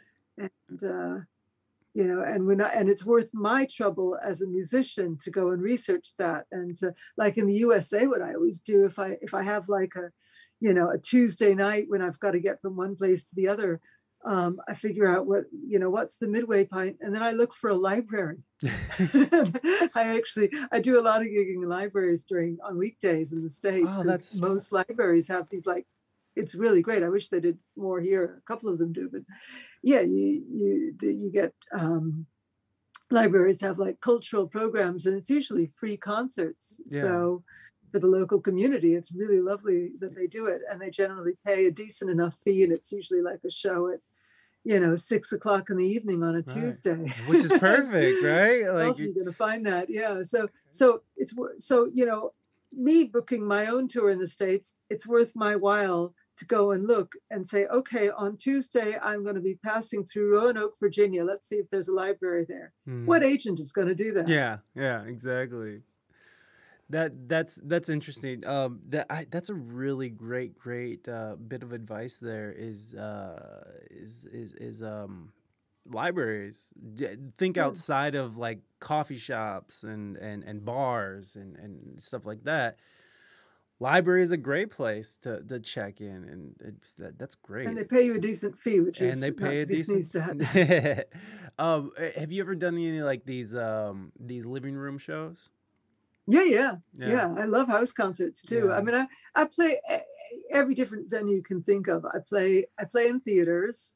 You know, I I play in little art centers kind Mhm. of places. I play in music venues. I play in churches, community centers, um, village village halls over here in England. You get Yeah. these lovely village halls, which are really nice. They're one of my favorite kind of gigs here um, because they're usually in kind of rural areas Uh-huh. and basically everybody comes out Yeah, because the there's whole something on town. in the village hall you Yeah. know and they, yeah the whole town comes yeah and it's just, there's something on in the village hall you're going to Yeah. see your neighbors it's going to be fun there's usually there's usually a potluck you know Oh, that's beautiful. I love And, um, that. Yeah and I, I, I really like that I, um but i i love i love doing this. somebody asked um what's what's my favorite venue Yeah. I mean, I have to say, I love playing in theaters best. I Ah. love being on a stage where you've got lights on you and the lights are changing for every song. And it's just there's a whole atmosphere that gets set up. And it's nice for the audience too when mm-hmm. they can, when it, they're getting a whole show, you know? Yeah. Whereas they see me in the library, I could be under fluorescent light. you Yeah. know? and, and it's six in the evening, and there's probably not much of an atmosphere, but they still get to hear the music, and it's usually free for them to hear it. Yeah. And then maybe if they like what they hear, maybe they'll get on my mailing list and come hear me when I'm in a in a theater the next time I'm Right. passing through. So it's all good, you know. Um, house concerts can be lovely, and they can be um, really amazing. I mean, I man, there's a there's a house concert I've played a few times in in Memphis, and uh, there were I think th- you know there can be like a a hundred people in the audience. You know, it's mad. Um, this is we're talking big houses. You know, some of these house concerts, and uh, you know, and you generally get fed and put up, and and you usually make more money at a house concert than you would at a music venue because most people who come to house concerts they expect to pay kind of, you know, a good twenty dollars a head, and they don't balk at that because they're getting to see an artist they really like up close and personal Yeah. um, and uh, and then all of that generally goes to the artist. Whereas if you're playing in a music venue, the music venue legitimately has to take some of the you know, some of the gig money because they've got they've got expenses and overheads and they've got to pay staff and everything like that. So I don't begrudge them that. Yeah. Uh, and I certainly wouldn't ever want to stop playing in music venues and only do house concerts. But house concerts can be a really, really good thing. I think it's good to have a mixture. Yeah, absolutely. Well, during the pandemic, did you do any um did you do any of the live streaming gigs that were going around?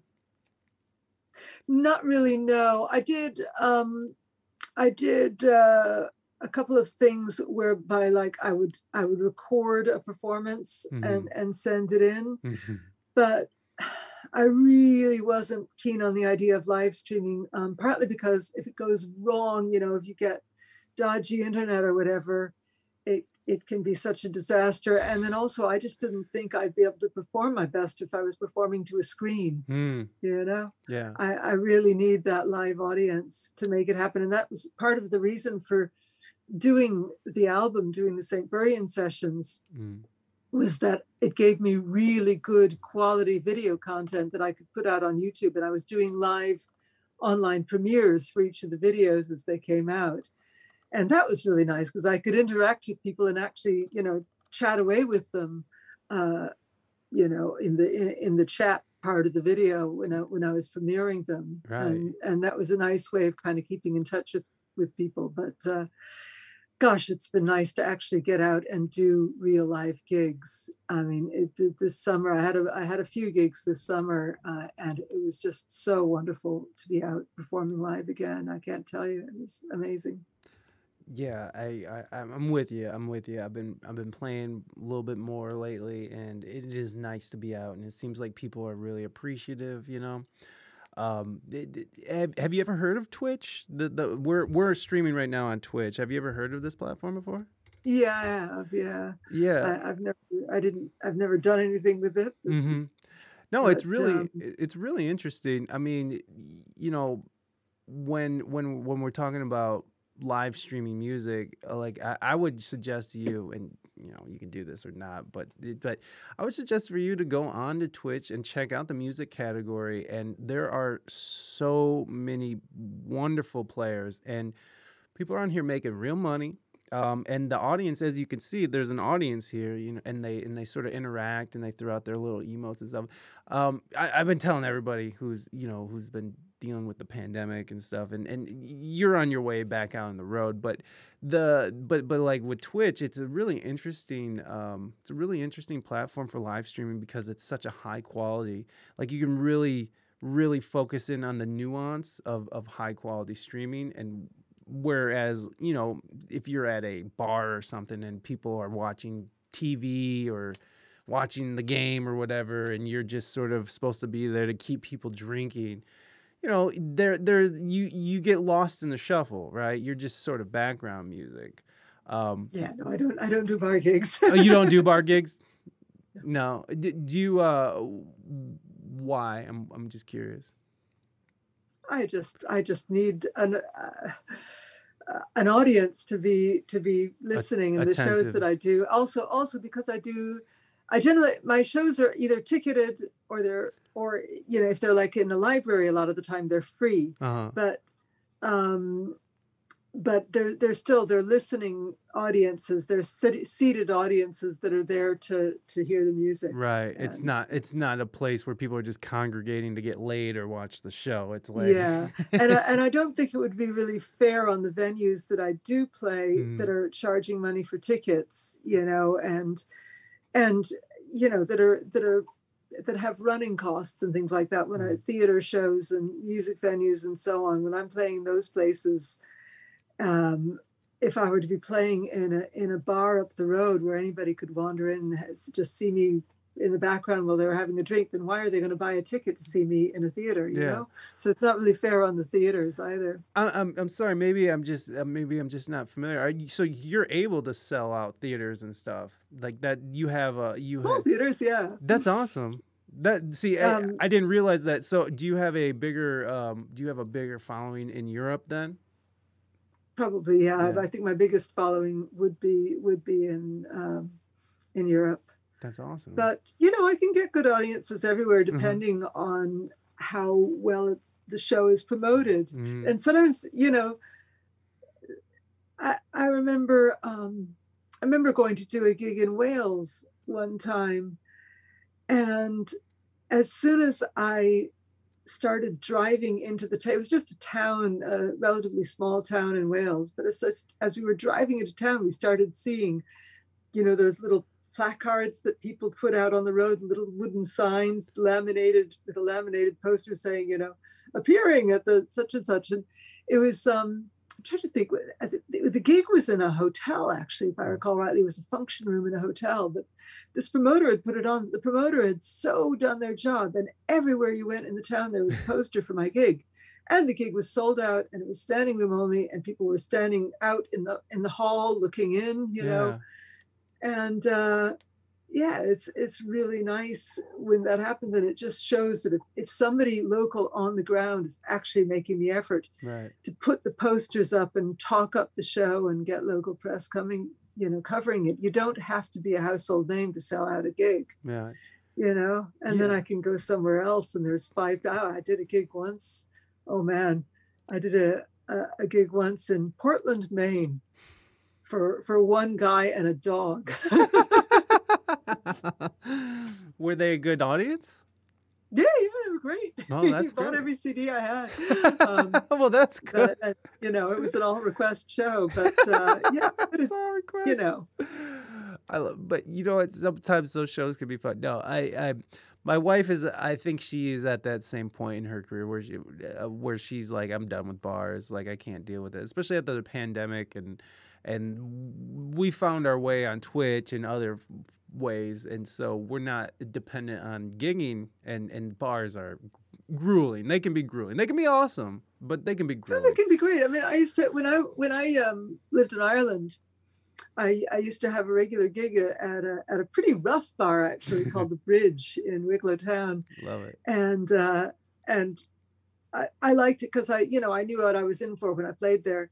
Um, it- you know, it was it, and I could try out new material, and you know, mostly it was going to be really noisy. But in that environment, if there was somebody up at the front of the stage really listening, then you knew you'd really done something good Right. um, and you know and then it was quite entertaining i mean i was perfectly safe on stage but every single time i played there like fights would break out and you'd see bouncers kind of making a path through the crowd it was always packed that place and you know this some kicking and screaming guy would be carried out by a load of bouncers and everybody would just keep drinking and you know it was uh Good time I mean, they didn't. They didn't actually have chicken wire in front of the stage, but maybe they should have. You know, it was that kind of. it wasn't place. Blues Brothers, Uh, but it was close. Yeah, it was. It was. It was close. It was close. And I used to. I used to quite like playing there because again, it, it kind of like I felt like I can do whatever I want on stage because you know most of these people aren't even listening, and the few that are are really into it, and that's great. But the reason I won't do that now is just again because it's not fair on a place up the road that's trying to sell tickets for my gig. Yeah, for sure. And and I mean, if you're able to play a theater, why would you want to play a bar? like it's just not, you know, unless it's like a bar venue that's made for music. But like Mm. Those pubs where you're just sitting up in the corner, you know, just buried in the corner behind all the ruffians and stuff. It's just, it's not. Yeah, I, no, me, me and my wife are about on that same level here. Although I'm a, I'm a keyboard player, and so I, I can, I, I go out and I'm a hired gun, so like I'll go do those gigs just because money's fun. But uh, other than that, it's like I don't want to do any of my own personal stuff in bars. I don't like it. I don't drink, you know. So it's like it, it's just the the the atmosphere is not right. And then plus people just want to like come and talk to you, like be in your space, and it's nice to talk to people. But have you had any moments where you're just like this drunk guy's like w- way too close to me, and I wish he would not. Oh, not big be? time, yeah. I mean, Yeah, I remember, and uh, you know, and that was at a. I mean, I- I remember one time particularly, and that was in a music venue. So okay, there was a bar, but it was a you know it was Right. a paid music venue. Was in in Boston actually, uh, and um, and and the sky was just looming over me. And in, in the end, I'm lucky. I have Martin, my manager, with me all the time, and he had to basically just interpose himself between me and this guy. you know? how are you really doing, weird. Sir? How can I trying to- help you? Yeah. I was just backing away and backing away and backing away, and this guy was just getting closer and closer and looming over me. That's terrible. So you you travel with your manager? Yeah, How how big is and your? he's he's also my sound engineer. ah, so okay. So is it just you and Martin, or do you? It's just me and Martin. Yeah, he does all the driving, uh, tour management, deals with all the logistics, um, gets between me and weird drunk guys, and um, and uh, and he runs the sound as well. Wow. And and because of what he does with the live looping and stuff, he's kind of almost basically a, a, a- band member who works from behind the sound desk. Is is how I think of it. Yeah, totally, totally. That oh, that's awesome. So you guys do that live. So he'll be looping your vocals live, and uh, wow, that's really cool. Yeah. That's um, I I really dig that. I really dig that uh, that you take a whole production with you, even though it's just two people, but it's a production nonetheless, and uh, Mm-hmm. that's that's more than most most singer songwriters take on the road with them. Most people just have their PA and they're just going, but that's nice that you have a whole a whole system. Um, there was a song talked about before the interview started. Oh, to Billie Joe. Yes. I don't remember which song, but yeah, okay. If you could play her version, sorry, I was on a dog walk. Yeah, I think we could do that. Uh, if Sarah Yeah. doesn't mind. There's no video of me doing "Ode to Billie Joe," unfortunately, because it's not on the new album. It's on a, an album I did way long time ago. It was way back in, um, oh man, 2008. I recorded that song. Um, and w- what album is it on? It's on I Won't Go Home Till Morning. I won't go home till morning. Yeah, I was I was pretty impressed that you'd done your research, that you knew I'd done a version of Ode to Billie Joe, because that was a long time ago, that album I did it on, you know. Well, I try. I tr- I try. I try to. Well, I mean, I'd expect you to know about the new album. I just wouldn't expect you to necessarily know about my my whole back catalog. So I was impressed. Well, I I'm glad I was able to impress you. uh, where I just listened to it. How did that? Where is it?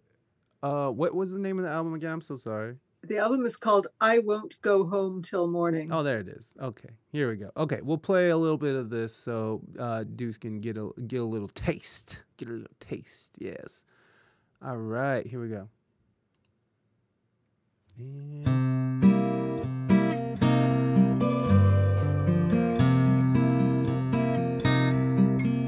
It was the 3rd of June, another sleepy, dusty Delta day.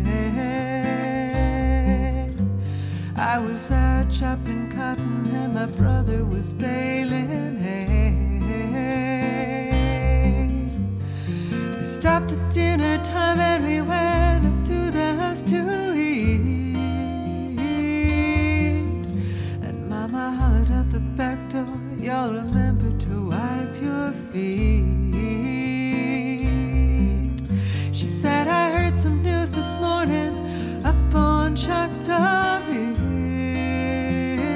Ridge. Today, Billie Joe McAllister jumped off the Tallahatchie Bridge.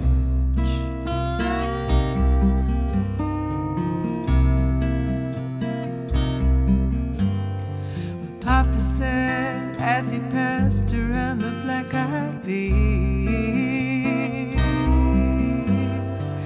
Billie never had a lick of sense.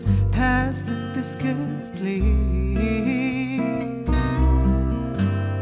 There's five more acres in the lower 40 that I got to plow. And Mama said it was a shame about Billie Joe. Anyhow, nothing ever comes to no good upon Choctaw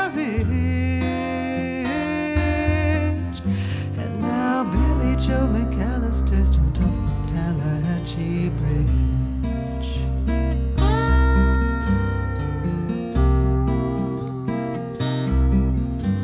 Well, brother recollected how him and Tom and Billie Joe put a frog down my back. Yeah, that's beautiful. I love that you have a cello in there too. That's awesome. Um, Wasn't I talking you know, like uh, one of the things I really dug about your new album is that you have um, you have songs where you just sing a cappella. You have a song where you're playing just a drum and, and, and you're singing. It's very minimalist, and um, you know, um, you know, listening through your catalog, you know, that's it's usually just you and the guitar. But was there a um, was there a intended change or an intended transition that you're trying to do from the last album to this album the to from the last album to uh, Buryan? Uh, was there a was there something you were trying to transition into? Was there a um, were you trying to be more minimalistic? Were you trying like was there something that you were trying to do different? Obviously you're doing a live album in a church but was there something that that you were trying to do different that you were trying to put forth in this album oh here let me hold on i'm so sorry let me let me pause this because everything's all connected okay all right go ahead Okay. we're back Sorry. good. Yeah, what I what I really wanted to do is is capture what people see and hear when I do a live show. ah So I always perform solo. I don't tour with a band. mhm. Um, partly because oh, somebody says any inspiration from Carole King. Yes, big time, total inspiration from Carole King. I worship the ground she walks on. um, so uh, yeah, yeah, wonderful songwriter, wonderful singer and performer. Anyway, um, yeah, I, I I always perform solo, and I play a bunch of different instruments. I play acoustic guitar, electric guitar, piano, drum, uh, and then, as you mentioned, sometimes sing a cappella. Mm. So you know, it's it's pretty varied the evening. but um, I always I've I've on my studio al- albums I've always had guests and and I love having guests on my albums, but the songs when I do them live because I'm doing them solo live, they're always a little bit different and and a lot of the songs have kind of evolved since I originally recorded them. Um, so I really wanted to have a record, literally. Of Mhm. it's on vinyl too, by the way. Hey, Yeah, limited edition, numbered blue vinyl, Oh. double LP. watch out. Very cool. That's awesome. but uh, gotta love vinyl. But right. I wanted to just capture that what what the songs are when somebody comes to a gig of mine and they see me on stage singing and playing. I wanted to get that on an album. Mm. Yeah, that's that. I think you did it rather well. Oh, look and look at this. You can actually Oh, see it. Here, Oh, cool. here is the here is the My Bandcamp page. your Bandcamp page, but it had, oh, I couldn't see the vinyl. oh, you I just- can. it's it's there. Here, click, There click right there, and it's right the top of the of, of the. If you click there, hmm and then go right into the top, you'll see it. Yeah, the vinyl's just below by by digital album. The next link down is the vinyl. Oh, I see. If you click on the link for the vinyl, then you Oh, can click oh, on it. You can zoom in There on those pictures. There you go. You got it it. takes me some time. It takes me some time. I'll get there though. There you go, guys. This is this is the new album, and um, and I I definitely suggest. And and you got it on a double LP, so you know the sound quality has to be pretty maxed out on that thing. To uh, Yeah. for, and, and and plus the the album has what like 15, 16 songs on it.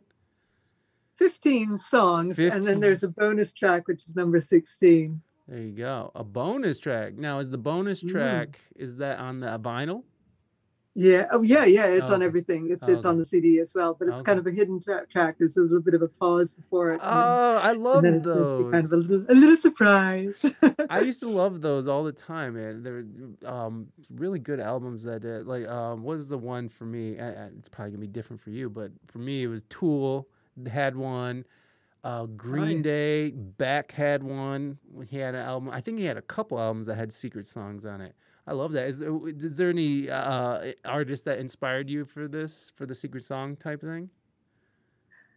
Um, well, I remember the first album I ever had, which I still have on on on vinyl. First album I had with it with with kind of a hidden track was uh, "Country Joe and the Fish." Oh, okay, okay, that's cool. There yeah, that's- I that's well, I back. I didn't know that they did that on vinyl, honestly, because like I was always Yeah. I didn't know that that's probably where it started, right? There was probably Mm. they they so so the idea Yeah, of a the needle kind of travels across for a bit, and then Mhm. it's like, oh, there's something Oh, else there, and it's usually a bit of craziness, you know. So. Mhm. Yeah, is there any other uh, albums that you know from from those times that that do that? Oh yeah, I mean, didn't oh, I'm pretty sure. I, I I'm pretty sure there's at least one Beatles album that has Mm. some class of a hidden track on it. It was Yeah. I, it was a pretty common thing back in the day that I people see. would do See, I a hidden track at the end of the album. I didn't realize that that was a common thing. I just thought that you know, I mean, I, I I came into music when CDs and tapes were big. So like, on at the end of a CD, they would just have this big long pause, and then all of a sudden, eh, you know, you would just be like cleaning the house or something, and all of a sudden you hear this crazy thing start playing. Like, what is this? And then you go see it's a whole nother song on the same album. So. I didn't realize that that was something that was started um, that that was back back even further back then. Black Eyed Peas Yeah. did it too. Um, we got a couple questions here. Uh, do you speak any other languages? Cartagena wants to know. Yeah. Um, funnily enough, Spanish was my first language, but I don't really speak it very well now, well, practically at all. I can understand it a lot, but I, um, but I, I've kind of basically forgotten the language. But I Hmm. was, my father was Spanish, and I was born in Spain, and I, it, I did start out speaking Spanish before English. Oh. And then um, I I speak pretty good French because I lived in France for a year, and and through touring in the Netherlands and Germany, I've learned to speak bits of Dutch and bits of German, Hmm. Okay. So so and I've I've tried to learn Italian too. Yeah. So- I, I so- and, try and, I like languages. So nothing fluent other than English. I, speak pretty fluent French. French. Okay, okay. So French, fluent French, and then a little bit of Dutch and German. Is that what you said? Yeah. Okay. Well, there you go. That's more than me. Uh, what does the vinyl say backwards? Get vaccinated. Yeah, that used to be such a thing. Yeah. um, yeah, that, that that was funny though. Like what they were saying, like who was that? Who was it? Ozzy's albums or Black Sabbath? It was. It was. The, it wasn't the. It was, Oh, it was there the was Beatles. Beatles album that if you t- played it backwards, it said "Paul is dead" or Paul is something. dead. Did you ever buy into that that conspiracy theory that Paul Paul was dead? They died a long time ago, and that that that was a uh, a double. Did you? No. Have you ever, did you, have you ever heard of that? yeah. Yeah, that there was a whole documentary done on it. It's which is really interesting. Is it Helter Skelter, Bonnie? It must. It probably is. They would know. Um, do you have a favorite song that you've written? Um. Gosh, that's a that's a tough one. Um. Mhm. It's it, it's really it's like it's like a child. Yeah, I know. What which which child is your favorite, Sarah? You- Yeah. Just pick one. Yeah, I, I'm pretty fond of the Tug of the Moon, which is one of the ones on the new album. Um, you know, and it's not necessarily everybody's favorite, but it's just kind of my favorite. Um, partly because I don't know where it came from. It's one of those songs. Sometimes you write a song, and you feel like it just was given to you. You know, you, you you kind of go, "Whoa, how did I do that?" You know. Right. Yeah, and totally. uh, yeah, and the Tug of the Moon is is kind of one of those, and it is it is on the on the on the new album. Um, the tug of the moon. I'm trying to find it. but but I, the video of it isn't out yet unfortunately that's a shame I, I can't find. Oh, there it is. I I, I just Yeah. want to play a little bit. I mean, we might yeah as you can play it. just a little bit. So this is uh this is her favorite song on the album, or so far.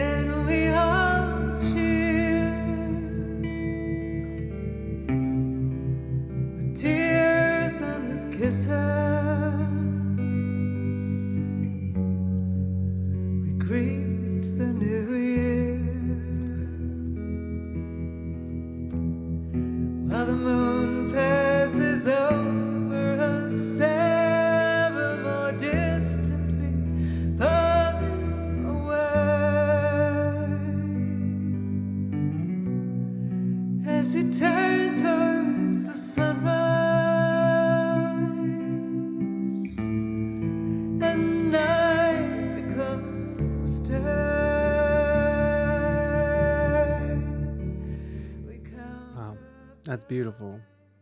Yeah, I mean the that the, just listening in my headphones to that reverb is just I'm just so stuck on that reverb. That natural reverb is gorgeous. My God.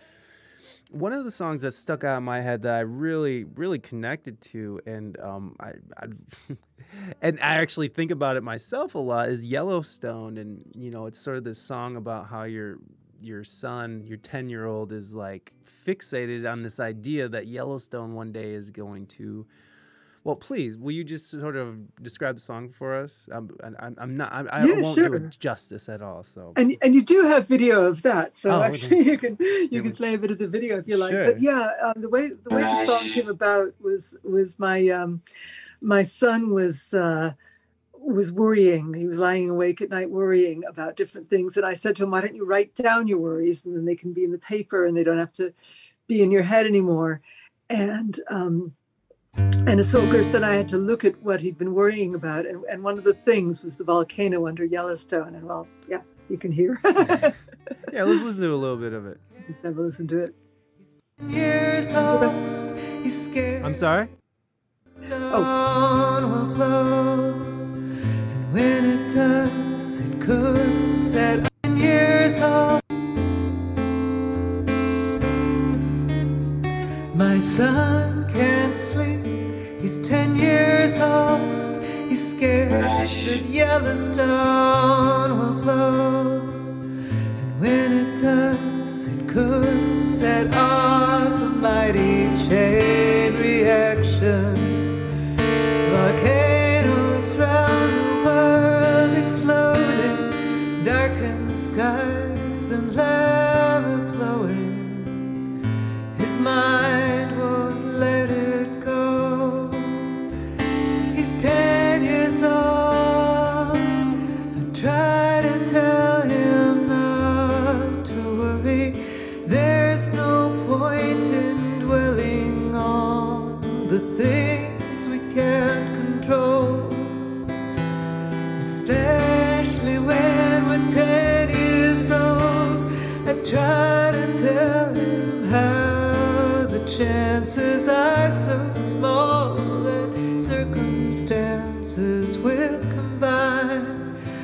trigger that eventuality.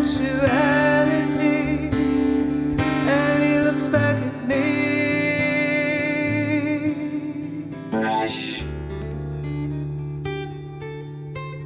He says, I know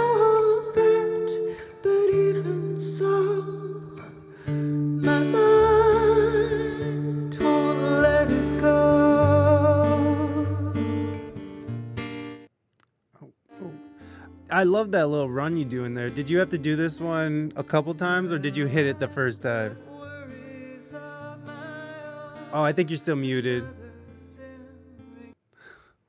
Well, Sorry. no, it's totally Sorry, fine. It's muted totally so. I wouldn't cough over the.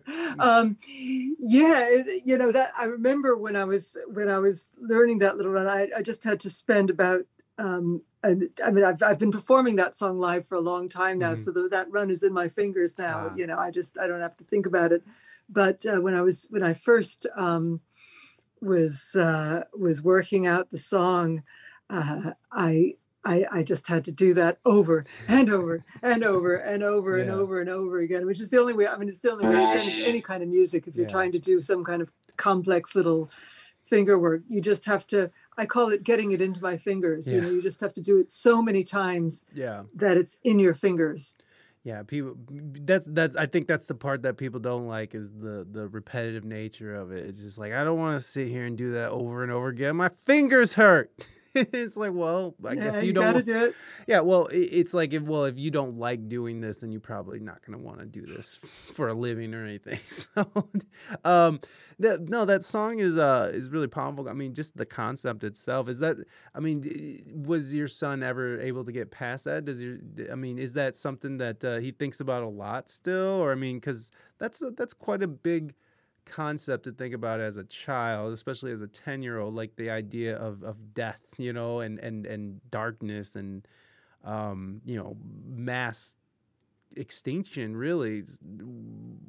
So is he past that? Is that something that he thinks about still or? Well, he's not so worried about Yellowstone now because he's got lots of other things to worry Oh, about. yeah, He's 18 Corona. now. Oh, he's my in God. college and he's No. trying not to get COVID. You Yeah. know? um, eh, well, is that something that you think about? Do you think about? I mean, I mean, it's hard not to think about mass extinction when we're going through a pandemic. But I mean, yeah, do you- exactly. You know, I mean, Yellowstone's the least of our worries. Yeah, yeah. Climate change, Yeah, yeah.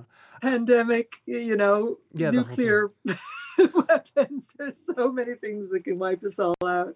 Take your choice. Right. I, I guess I guess the I guess the sort of the theme that we can kind of take away from that is like, well, it's out of our control. So what are we gonna do? I mean, you know, climate change is something we could take small steps into, just doing our own little thing that we can help out in. But you know, for the most part, all these horrible things, like if if if Yellowstone decides to explode, um, you know, there's nothing we can do about that. All we can do is just sort of roll with the punch and see what happens.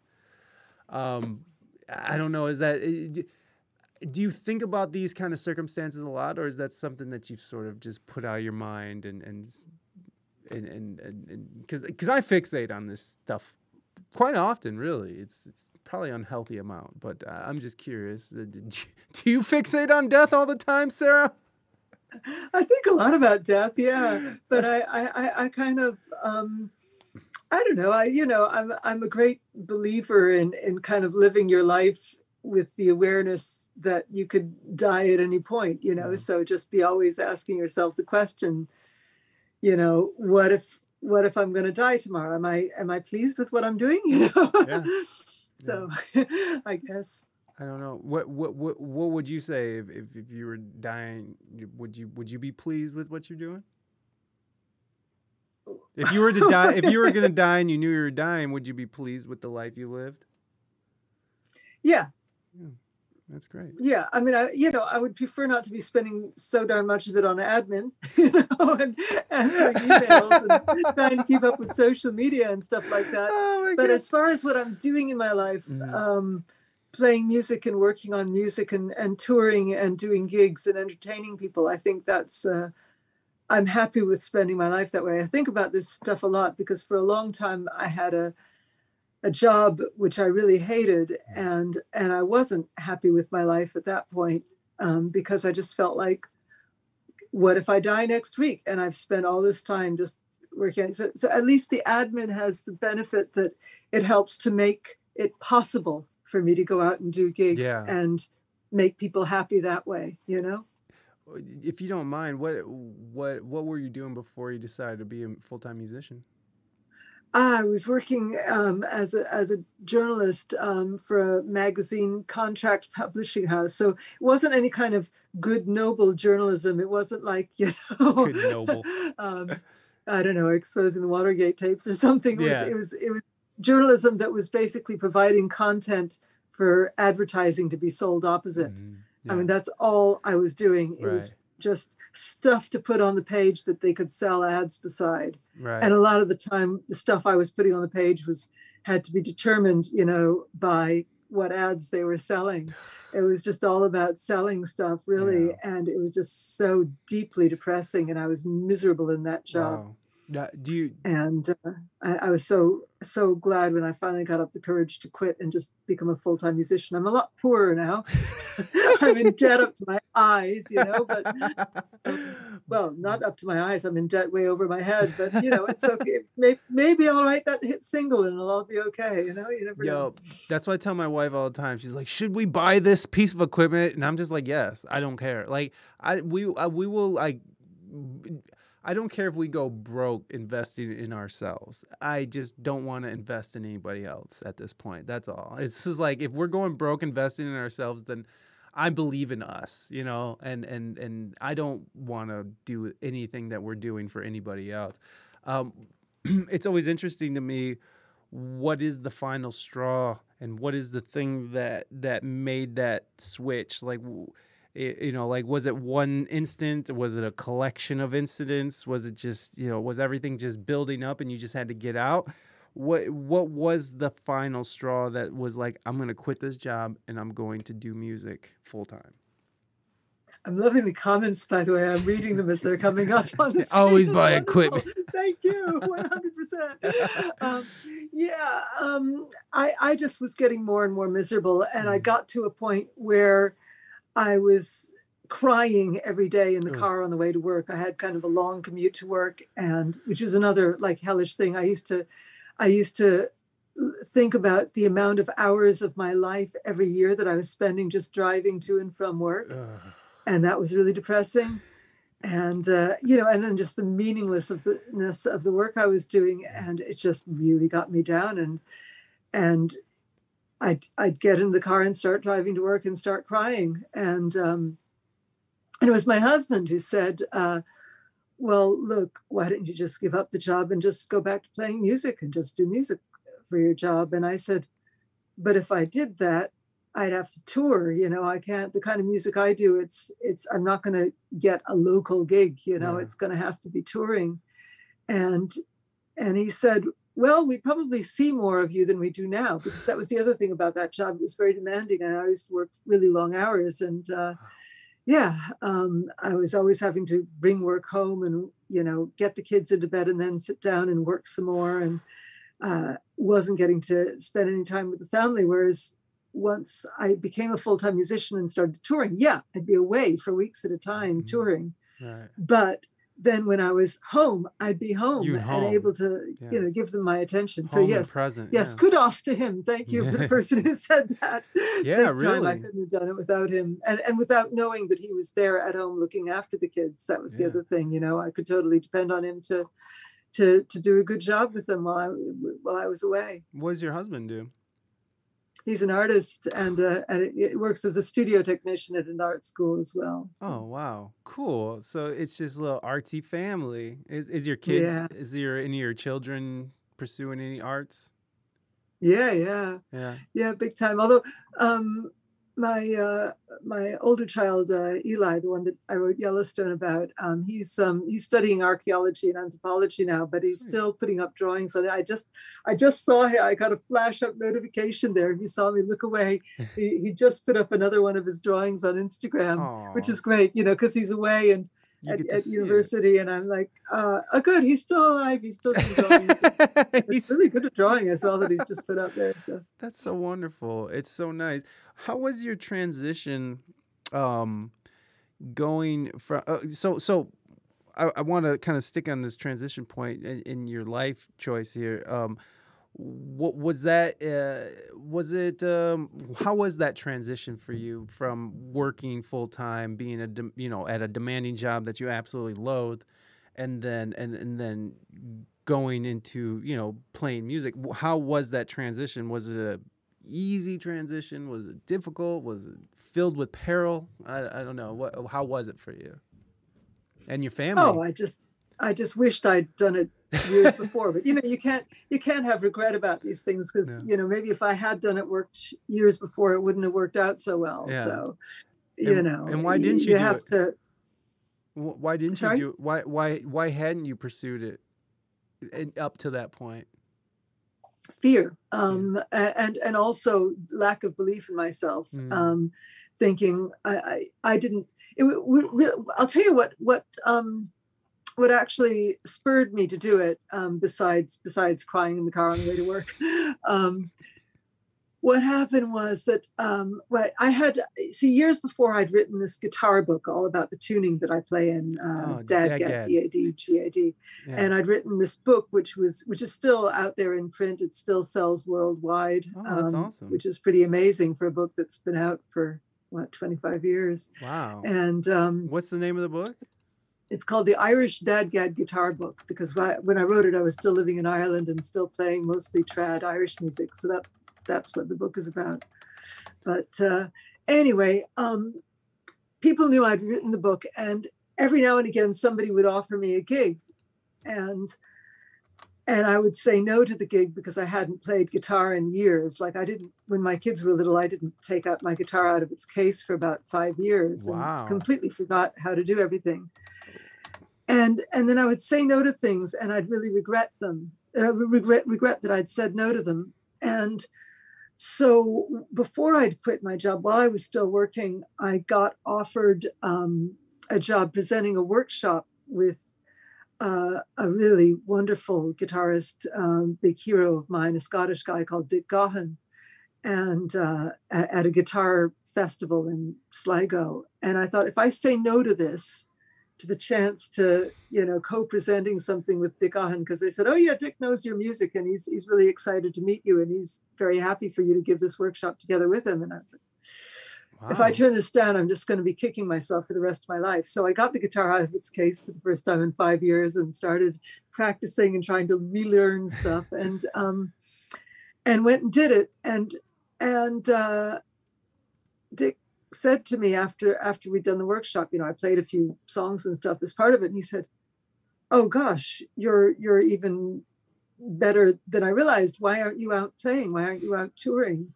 And I said, "Oh, I don't think there'd be any market really for what I do. You know, it's all kind of, you know, fairly low key and." You know, uh, would I get any gigs? And he said, You would you should. And I thought, well, if somebody of that caliber believes in me, um, then then maybe I should go ahead and give it a go. And and that's what that's what really gave me the courage to finally do it. Wow. That's amazing to have like someone that you care about or, or respect so much have you you know give him giving a blessing not only giving you his blessing but like encouraging you to go out and spread it and spread your message and I, I I- I love that I love those stories and like that's I love those moments too where people are like getting that kind of encouragement because you know sometimes people hear that stuff when they really need it you know? Sometimes they hear it when they're like about to quit or they're just at their wits end and then someone like that comes in and is like hey maybe you should think about this you're really good blah blah blah and it's that little push that keeps them going. And there's so mm. many comedians when you hear these comedians talk about coming up there's so many comedians who talk about it's like oh yeah i talked to george carlin. He said i was really funny. And he told me to keep going. And it's like and, and i was gonna quit and then or i was gonna go shoot myself that night. And but george carlin told me i was amazing. So like whatever. Comedians are dark. Um anyways um talking about encouragement. Okay. What's up moving dutchman? All right how about this um, we're, we're coming to the end of our conversation here um, and we got a Baby Yoda interview. So Baby Yoda, um, ba- we'll summon Baby Yoda. We'll have Baby Yoda do an interview, and then we'll let our wonderful guest go today. And uh, and uh, yeah, that'll be that'll be the show. So let's summon Baby Yoda. Baby Yoda. Baby Yoda. Are you there, Baby Yoda? Oh, it's not over yet, La Crayus. Baby Yoda, are you there? Are you there, Baby Yoda? Are you there?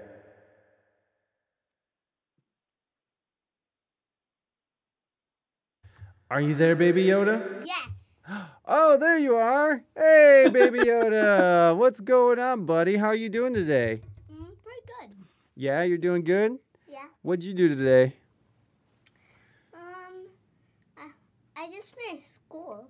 Oh, you finished you finished the the, the Force school Yeah. or Jedi school? Yoda school. Yoda school? Yeah. You're so young and yet they have a, a school totally dedicated to your teachings. That's interesting.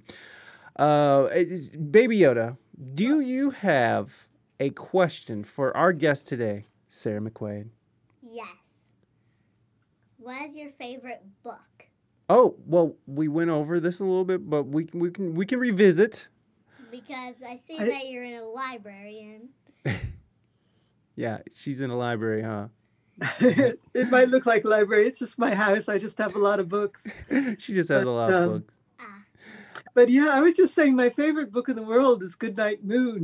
Good night, Moon. Do you remember Good Night Moon, Baby Yoda? Remember Goodnight Moon? Good Yeah. night, Moon. Good night home. I've Good night heard rush. good Good night little old night. lady whispering hush. good night.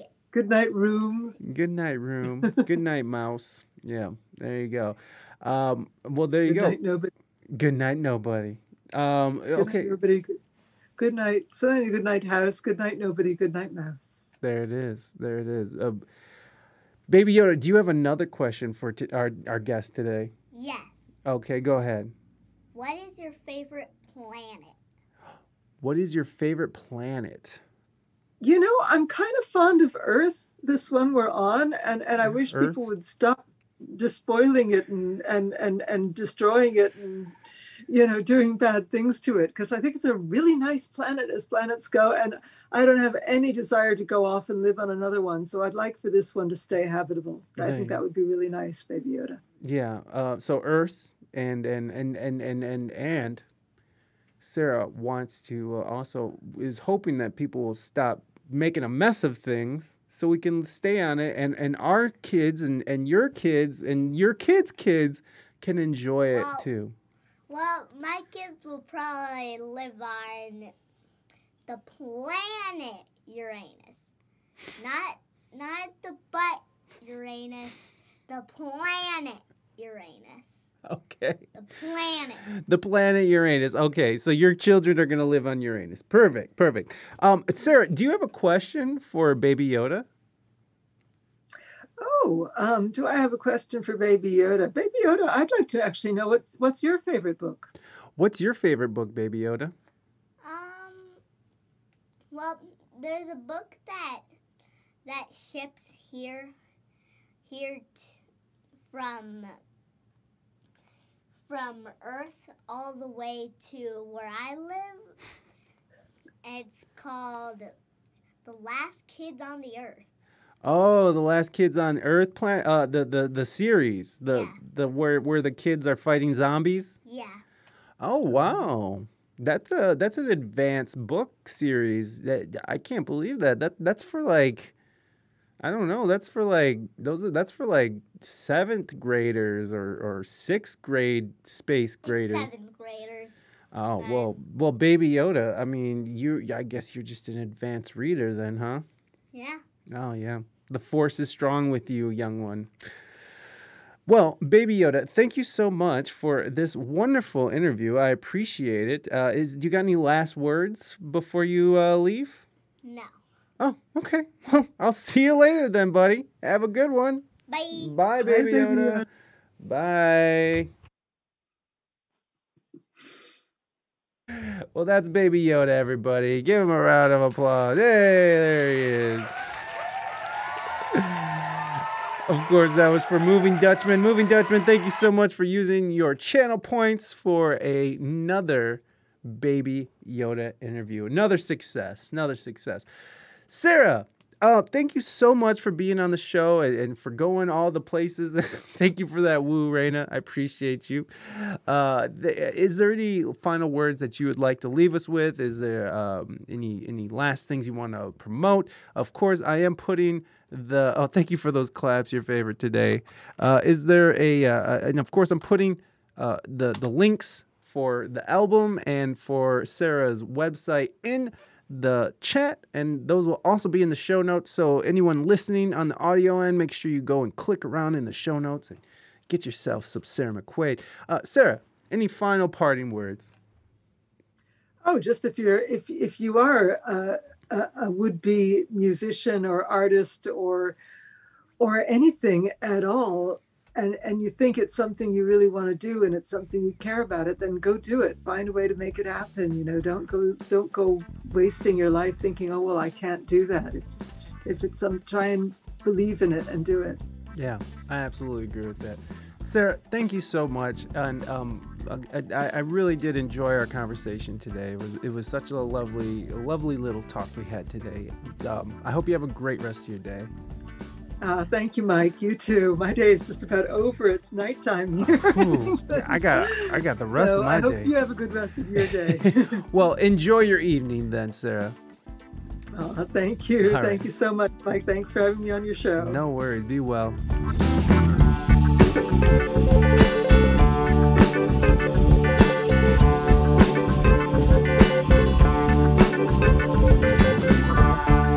Thank you so much, Sarah, for coming show. I really appreciate you coming on and telling your truths. Again, everybody go and make sure you're following Sarah on all of her social medias. You can find some in the show notes. You can also find her website, which is sarahmcquaid.com. Make sure you go and listen to her new album called The St. Buryan Sessions. There's a link in the show notes as well. that'll take you directly to it. So enjoy that and make sure you are out there supporting Sarah. Uh, and, and, and yeah, that, that's it. Go do that. What are you waiting for? Go support Sarah. I'm waiting. Anyways, Um, thank you guys again for tuning in. Uh, we got a lot of cool stuff coming up this month, and uh, and we got some live streams going on. So make sure you're following us on Twitch.tv slash We Speak English Good. We're streaming twice a week, Mondays and Fridays, 3 p.m. Eastern Standard Time. And, that's about it. I'm gonna keep it short and sweet. I do want to talk a little bit about. Uh, I, I did get my aura read. I guess I was. I'm not keeping it short and sweet. I got my aura read, I, and for Halloween because this weekend was Halloween weekend for for us. And I got my aura read, and it turns out that my aura is is crazy orange, golden, and red, which just means exactly probably what you're thinking. Just like uh, just just abrupt, fucking stress, just just fucking maniac, mania, uh, but also like leadership and, and, and, and counseling and all that good stuff. Um, and, and I got my chakras read too, uh, or, or I, they took a picture. So this technology is legitimate. I, I looked into it, so you can take a picture of someone's energy field, and it is uh, apparently that's their aura, and um, it's pretty cool. It's a pretty legit uh, photography practice.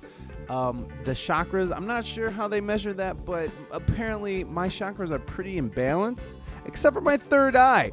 Now, my uh, throat chakra, which I don't know if that's what you call it, but your throat chakra is which is your expression, and which obviously I'm a podcaster and I talk a lot of shit. That thing is too much. So that one's a little over the top, but my fucking third eye is like this little tiny pinch point. So basically, what I disseminate from that is that I take in information and I just spit out whatever the fuck. Blah, blah, blah, blah, blah. I just run my mouth without thinking, is what I'm saying. I speak before I think. And that's just such a problem for me. So it was pretty cool to do. I am skeptical of psychics and people who can read the future and stuff because I know the nature of humanity is to, you know, survive.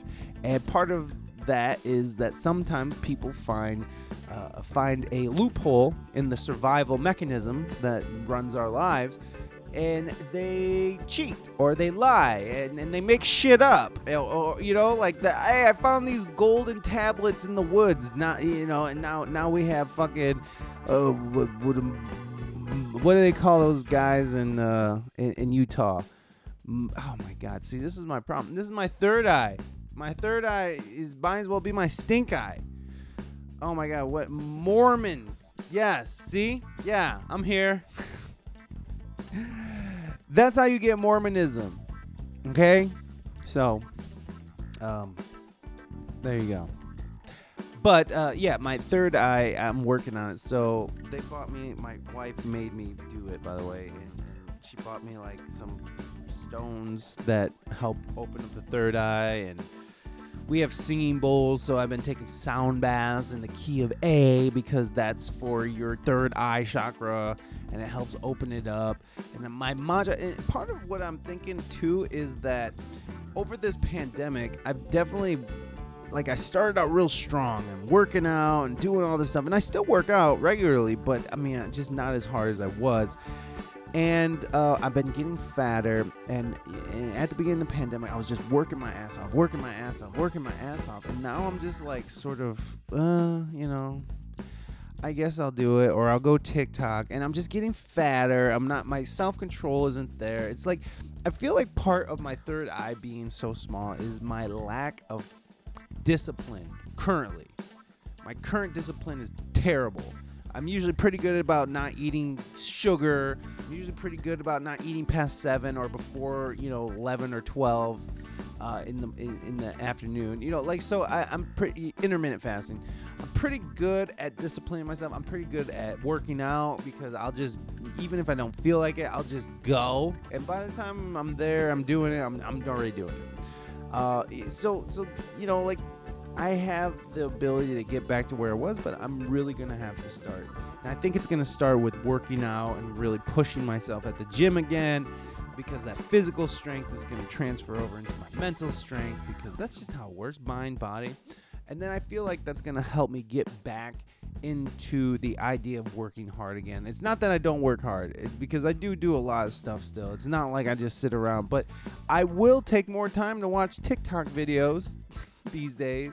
You know, I am eating at like 10 o'clock at night, right before bed, a full meal. So, like, there's a certain lack of discipline that I'm going through right now, and I, I need to rein it back in. So, that's what I'm going to be trying to do is open my third eye, get my discipline back in. And they also said the third eye is associated with self-talk. So like if you talk about yourself in a negative way, that can also have an effect on how your third eye, how, how much your third eye is open or whatever. Um, but yeah, you know, so not being negative towards yourself, being positive, meditation, working out, eating better, um, you know, and and making a move towards the things that I that I hate doing that are essential to this business. Like, for instance, begging people for money. It's not technically begging, but that's how it feels. I don't like writing sponsorship letters. I don't. I don't. It takes a lot of time and a lot of effort and um, I just don't like that part of it. But it's the part that matters the m- not the most, but it's the part that matters the most if I want to survive and keep doing this podcast, you know, and like feed my family and shit. So, I mean, it's been a while since we've had a sponsor on the show. So, uh, besides Moded Studios, by the way, everybody go check out modedstudios.com and get yourself some fully embroidered, American-made patches and apparel. Modedstudios.com. Uh, M O D E D S T U D I O S.com. There you go. That's an oldie but goodie. Uh, so yeah, you know, I gotta get back on it. There's just some things that I just need to shore up, and I think that's what was helpful about this. Now, my wife and my son both got tarot reading, or no, psychic readings and shit. And see, again, I'm skeptical. I'm skeptical. I, feel like aura readings and stuff are more on the level just because it's like real technology and it is taking a picture of your energy field but my fucking shit is just fiery orange and red and golden and it's all encompassing. It's all like in me and in front of me and i feel cloud you know like i definitely put out a lot of fucking crazy energy. So i gotta rein it in. I gotta you know work on this third eye but it is cool to know that like my other seven chakra or my other six chakras are pretty imbalanced and aligned so that's interesting. It's just interesting. My wife's wasn't, so she has some things she has to work on as well. I got some things I need to work on. But you know what's very balanced for her? Her fucking third eye and her throat chakra are both very balanced, which is mind and talk. And she's just a great, you know, talker and stuff, and, and she's great teacher and stuff. So, anyways, I thought that was really interesting. It was very, very interesting uh, to uh, to do. So there you go there's some news. I, I, got longer talks than I thought. I thought I was just gonna give it make it quick, but I guess Fridays will be quick. Uh, I'm hungry again. Why am I hungry again? I ate such a large breakfast. It was like a ridiculous breakfast. I ate fucking like four hot dogs for breakfast. That's how fucking gross I am. Okay, that's it, everybody. Talking about discipline, we gotta get our fucking shit together. Gotta gotta get some sleep. Gotta drink some water. All right, guys. I love you. Be good to your fellow human beings. HJs for everybody. We'll be back on Friday. I'll see you then. Bye.